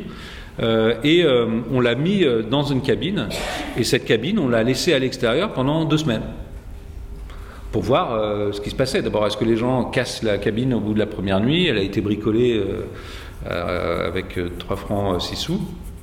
Euh, et euh, on relève les compteurs 15 jours plus tard et personne n'a abîmé la cabine. Il y a de nouveaux fichiers qui ont été déposés. Nous, on avait mis des fichiers libres de droit pour voir. Il y a eu des usages. Euh, cinq ans plus tard, ils l'ont, euh, ils l'ont matérialisé et ils l'ont fait dans une cabine téléphonique euh, inutilisée. Parce que vous savez que maintenant, dans ces endroits-là, il, reste des cabines téléphoniques, mais sans téléphone dedans. Et ils ont fait faire à des jeunes, ils l'ont fait construire, donc ils l'ont, ils l'ont transformé. Il y a un cas qui est encore plus intéressant, c'est la, médiathèque à roulettes. Alors là, c'est un jour où la, la mère alors je ne vous fais pas de dessin sur la, Elle avait 85 ans, elle était extraordinaire, c'était une maraîchère, et euh, elle nous amenait le petit déjeuner euh, dans notre QG euh, tous les matins. Et simplement, elle me dit un jour, Stéphane, il y a des opposants au projet, j'aimerais bien que vous, vous, les évitiez. Et moi, je lui rappelle qu'elle a signé une convention, parce qu'on se fait signer une convention quand on mène des projets comme ça, dans laquelle on a évidemment dit ce qu'on s'engageait à faire pour la démarche, qu'elle réussisse, mais aussi ce que la collectivité s'engageait à faire et à respecter pour que ça marche. Et dans ces, conditions, il y a le fait qu'on a le droit de travailler euh, avec les habitants sans restriction. Et là, elle est bien obligée de l'admettre, parce qu'en plus, un élu, ça sait ce que c'est qu'un contrat. Et euh, donc, elle nous laisse organiser une session avec les bibliothécaires. Euh, bénévoles, parce qu'il s'agissait d'eux, en fait, les bibliothécaires bénévoles étaient furax parce qu'ils avaient l'impression que, euh, une fois de plus, on avait créé un équipement, euh, alors que euh, sur un équipement culturel, alors qu'eux faisaient ce boulot-là, de, ils partageaient leur passion autour d'eux depuis des années, qu'ils se, se saignaient sang et eau pour acheter des bouquins et essayer d'être à jour dans les bouquins et, passer du temps avec les gens pour partager leur, leur passion. Euh, et, euh, la, soirée continue et euh, ils ont raison, la, collectivité, on l'a vérifié, ne les avait pas associés. Mais eux s'étaient enfermés aussi dans un rôle l'idée qu'ils allaient pouvoir en fait faire ce que fait une médiathèque, mais sans en avoir les moyens. Et on se souvient à ce moment-là d'un disque qu'on avait trouvé dans la première semaine, qui était qu'on avait vu des gens prêts à prêter leurs bouquins. Et Adrien Demet, qui est un des designers qui faisait partie de l'équipe, avait fait un gros travail dans un boulot précédent sur les pratiques de lecture. Et Adrien nous dit, j'estime qu'à l'échelle du Puy-de-Dôme, en fonction des stats que j'ai, il y a 5 à 6 fois plus de bouquins dans les bibliothèques privées des gens qu'il n'y en aura jamais dans toutes les médiathèques cumulées du département. Donc en fait, le stock, il est chez les gens. Si en plus une partie de ces personnes, même si c'est 1% des gens, sont prêts à prêter leurs bouquins, est-ce que le rôle euh, des bibliothécaires bénévoles ne deviendrait pas plutôt d'animer les pratiques de book crossing, comme on appelle ça en termes euh, recherchés euh, des gens, plutôt que de s'échiner à, faire en moins bien ce que fait une médiathèque? Alors ça, c'est une idée qui peut paraître intéressante, mais voilà typiquement une idée qu'il faut tester. Et donc on, prend, on construit, en fait elle existait déjà, elle avait été euh, testée dans un autre contexte, une médiathèque, euh, un, meuble avec des roulettes et dans lequel on peut mettre des bouquins. Et on dit voilà, je vous présente la médiathèque à roulettes, et euh, si vous en êtes d'accord, on va faire le test suivant. vous, auquel se prêteront les, les médiathécaires bénévoles, euh, on va dire que c'est la semaine des recettes de cuisine auvergnate. Vous, vous allez euh, mettre votre bouquin de recettes préféré, celui que vous a donné votre grand-mère, qui vous est tant précieux, et vous allez donner la médiathèque à votre voisin et lui demander de faire la même chose, et etc., etc. Et nous, on relève euh, les compteurs dans 15 jours. Et là, on a une après-midi organisé une petite réunion, on a invité tous ceux qui avaient participé à l'exercice et on a ouvert la mallette devant tout le monde et elle était pleine. Et en fait, en faisant ça, on avait fait la preuve de concept que cette pratique qui était déjà un peu là, on pouvait l'outiller, euh, la matérialiser et la, lui donner un sens. Cinq ans plus tard, il y a 20 mallettes qui circulent. Elles sont financées par la médiathèque euh, officielle. Et les médiathécaires bénévoles, leur boulot, c'est d'animer, euh, de s'assurer qu'elles tournent sur toute l'intercommunalité. on a un peu, c'est pas très souvent, mais on a transformer des opposants en partisans. Alors ça, ça arrive très rarement. Hein. C'est-à-dire qu'arriver à là, il, commençait à parler à la presse et à dire tout le mal qu'il pensait de cette médiathèque. Et, il y avait des gens qui pensaient en effet qu'il fallait pas de, médiathèque. Donc là, il y a eu vraiment un travail assez. On est arrivé au, bon moment. Bon, je passe sur tout ça. Un autre produit de sortie de, cette résidence, ça a été de produire. Euh, une espèce de représentation de la future médiathèque, de ce à quoi pourrait ressembler la future médiathèque. Et euh, l'équipe avait appelé ça le plan d'usage de la médiathèque. C'était l'inverse d'un plan architectural. Il n'y avait pas du tout euh, les plans masse ou une organisation spatiale, mais plutôt euh, fort des, indices qu'on avait trouvés sur les usages qui faisaient sens, qui étaient attendus, etc.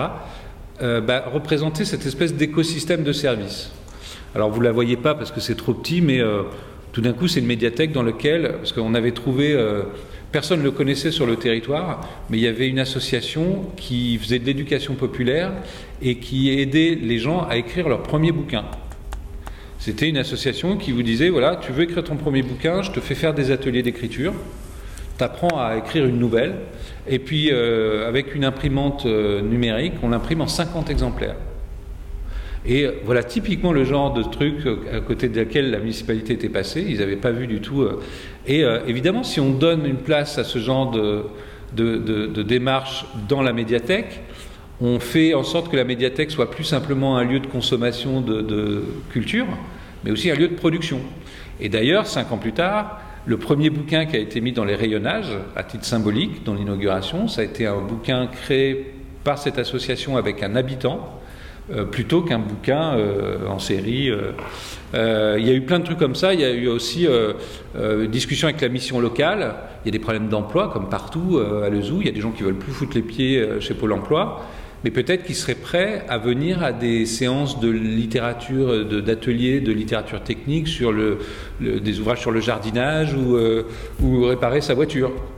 Et là, tout d'un coup, on les remet dans une dynamique de, d'employabilité, comme on dit, et, simplement, ils, ont passé un bon moment à la médiathèque, dans un lieu agréable, et ils ont parlé avec des collègues de comment apprendre à réparer sa voiture et peut-être devenir garagiste. Euh, en fait, il y a eu plein de discussions de ce type et nous, on a montré un espèce de, système de service de ça. Alors, ce qui a très bien marché, c'est que le directeur de la médiathèque a été recruté pendant notre démarche et lui, il a adoré ça. Et donc, après notre départ, il a dit Mais moi, je vais continuer. Et pendant les. Alors, il ne savait pas que ça allait durer 4 ans, le pauvre, parce qu'il ne savait pas qu'il allait avoir des fouilles. Mais pendant 4 ans, il a, fait, il a continué à faire comme si la médiathèque existait. Il a continué à simuler, il a développé les, hypothèses. Il y a des trucs qui n'ont pas marché, il a arrêté. Il y a des trucs qui se sont amplifiés, il les a continués. Si bien que le jour où la médiathèque existait en vrai, lui, il a juste aménagé dans la médiathèque, mais les usagers étaient déjà là, tout le monde attendait derrière la porte. Euh, tout, voilà, tout était déjà là.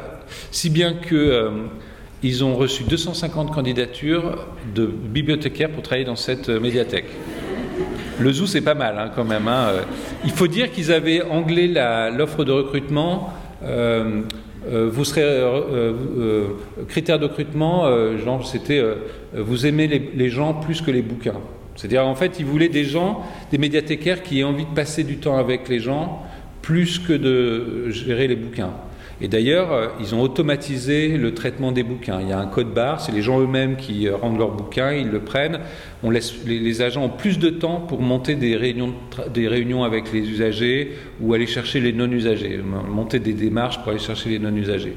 Euh, donc ça, ça, a vraiment bien pris. deux mois plus tard, ils avaient quand même 650 inscrits. Un an après, un tiers des habitants du territoire ont pris individuellement leur souscription à la médiathèque, ce qui est énorme hein, en termes de, euh, pour un équipement culturel dans un territoire euh, périurbain euh, rural, c'était vraiment beaucoup. Et leur, slogan, c'est la médiathèque dont vous êtes le héros. Les, habitants ont les clés de la médiathèque pour pouvoir les utiliser après les horaires d'ouverture. un paquet d'habitants se sont révélés d'excellents animateurs de groupes accueillis au sein de la médiathèque. Euh, ils la décrivent aujourd'hui comme un outil d'aménagement du territoire, c'est-à-dire ce qui était au départ une médiathèque a pris d'autres fonctions et à tel point que ça les déborde un peu euh, sur la, médiation euh, administrative, par exemple, les gens qui n'arrivent pas à, à, remplir leurs formalités en ligne viennent un peu trop dans la médiathèque, donc euh, ils, sont en train d'essayer de démarger à de nouvelles euh, subventions, etc., parce que ça les, ça les dépasse un peu. Et, euh, donc voilà, c'est un cas réussi. j'en ai, pour un réussi, j'en ai deux dratés à vous raconter, mais je ne le ferai pas aujourd'hui. mais c'est réussi aussi. Un autre élément important, aujourd'hui, ce cas, il circule. Et ce qu'on n'avait pas imaginé, c'est que quand vous arrivez à mener un projet et que vous croisez une profession euh, assez particulière et bien organisée comme celle des médiathécaires, euh, ça circule en fait. Et euh, le projet nous a un peu échappé. Euh, Jean-Christophe Lacaze, le médiathécaire de Lezou, il a été appelé par tous ses collègues pour qu'il lui raconte le processus de Lezou. ils ont eu un prix six mois avant l'ouverture de la médiathèque quand même, le prix de la médiathèque innovante. Ça, leur a échappé en fait. Et aujourd'hui, des très grands projets de médiathèque, en région parisienne, je ne sais plus où j'étais, ils, ont montré la carte des usages.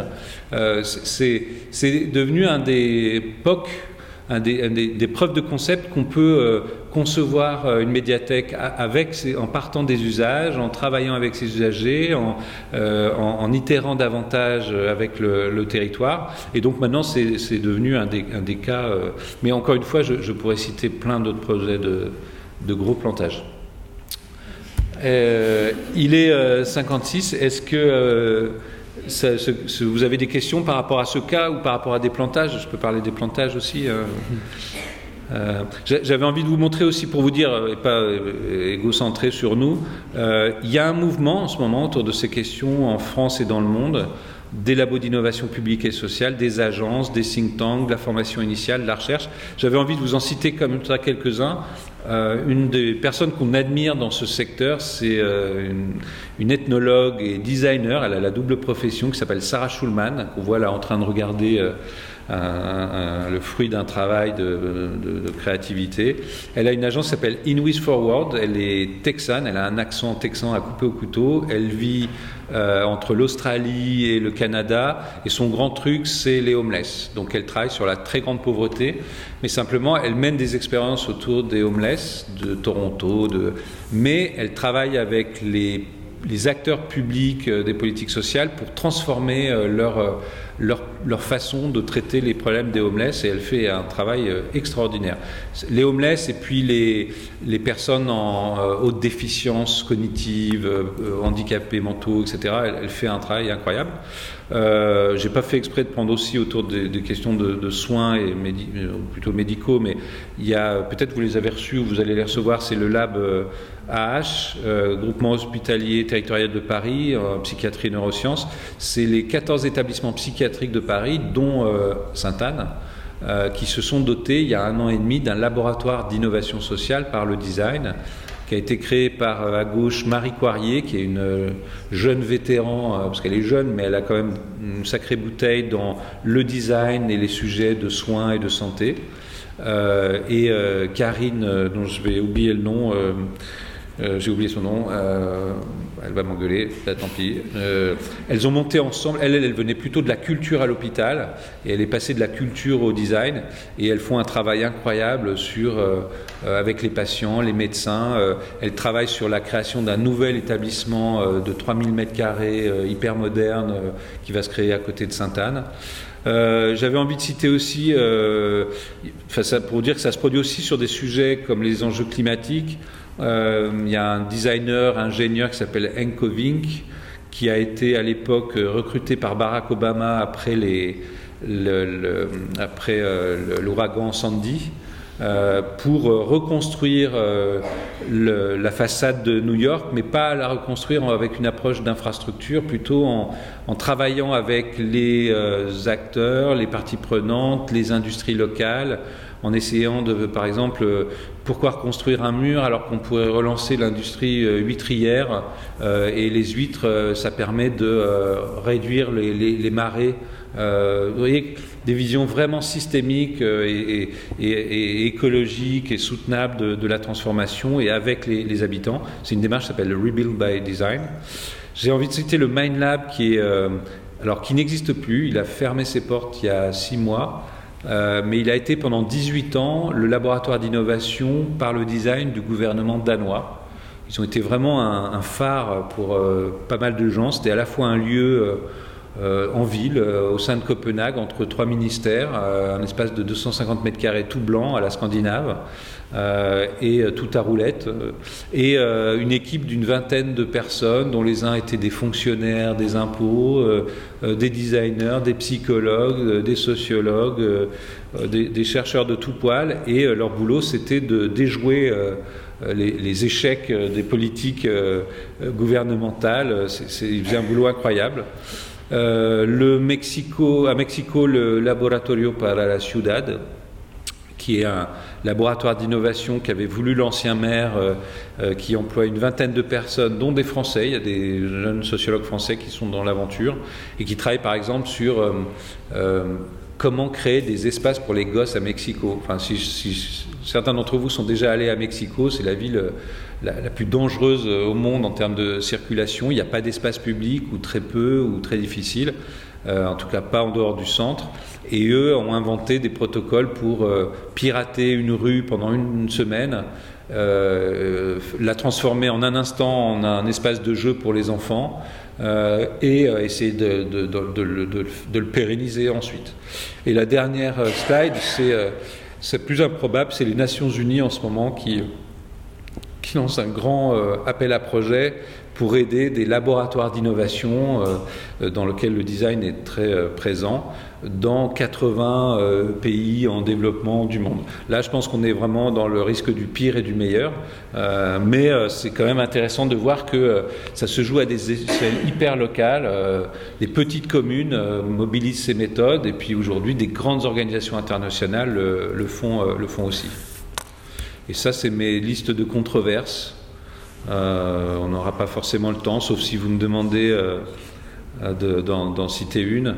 Euh, innovation washing, il y a un risque très fort en ce moment de, euh, de fake news de l'innovation, c'est-à-dire qu'il y a, il y a beaucoup de déclarations sur l'innovation qui ne rencontrent jamais les promesses, où on sait dès le début qu'il n'y aura pas les moyens, qu'il n'y aura pas les prérequis, qu'il n'y aura pas les conditions.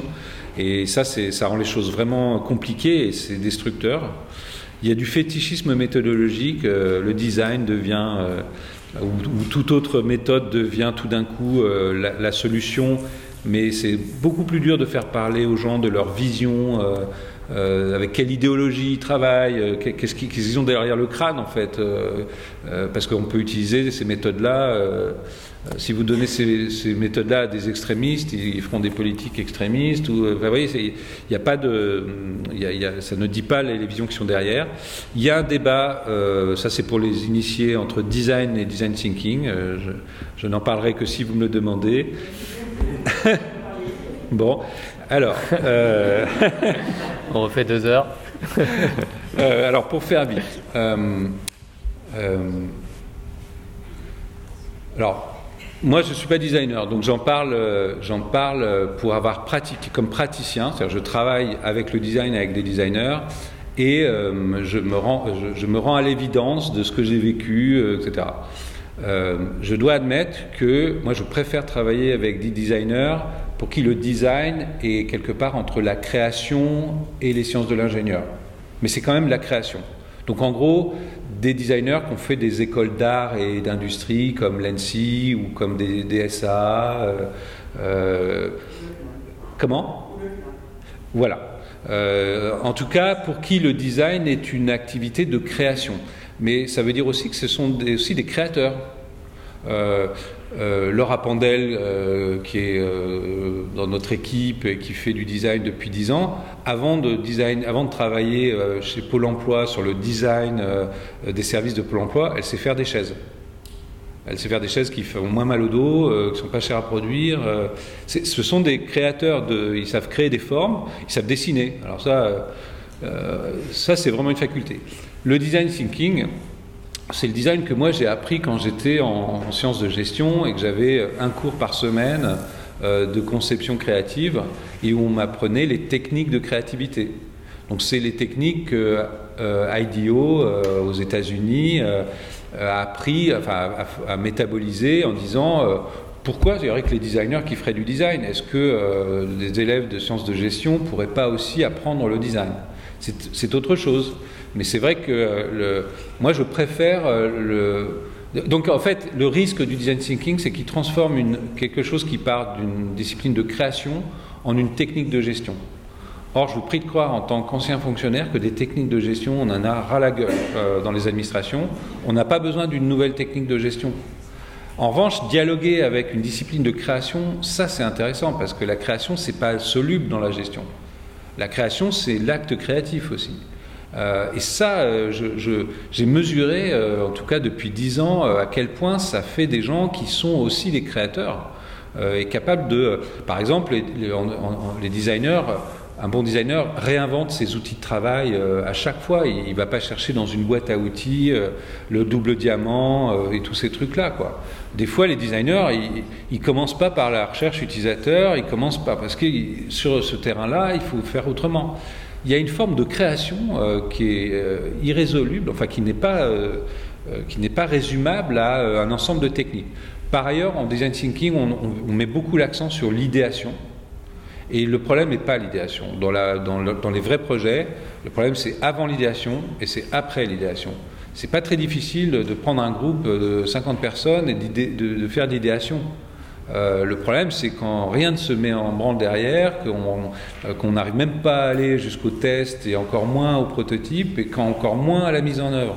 Mais, le design, tous les designers le disent, c'est une culture et une discipline globale. Elle, ne commence pas au moment d'une technique. Allez, maintenant c'est le tour des designers. Et c'est vrai qu'il y, a un côté en ce moment où euh, les coups de fil qu'on recevait au début, c'est Allô, euh, la 27e région, vous voudriez pas animer un, hackathon euh, qu'on va faire la semaine prochaine? C'est-à-dire, les designers réduits aux animateurs d'une phase du processus qui s'appellerait euh, l'idéation.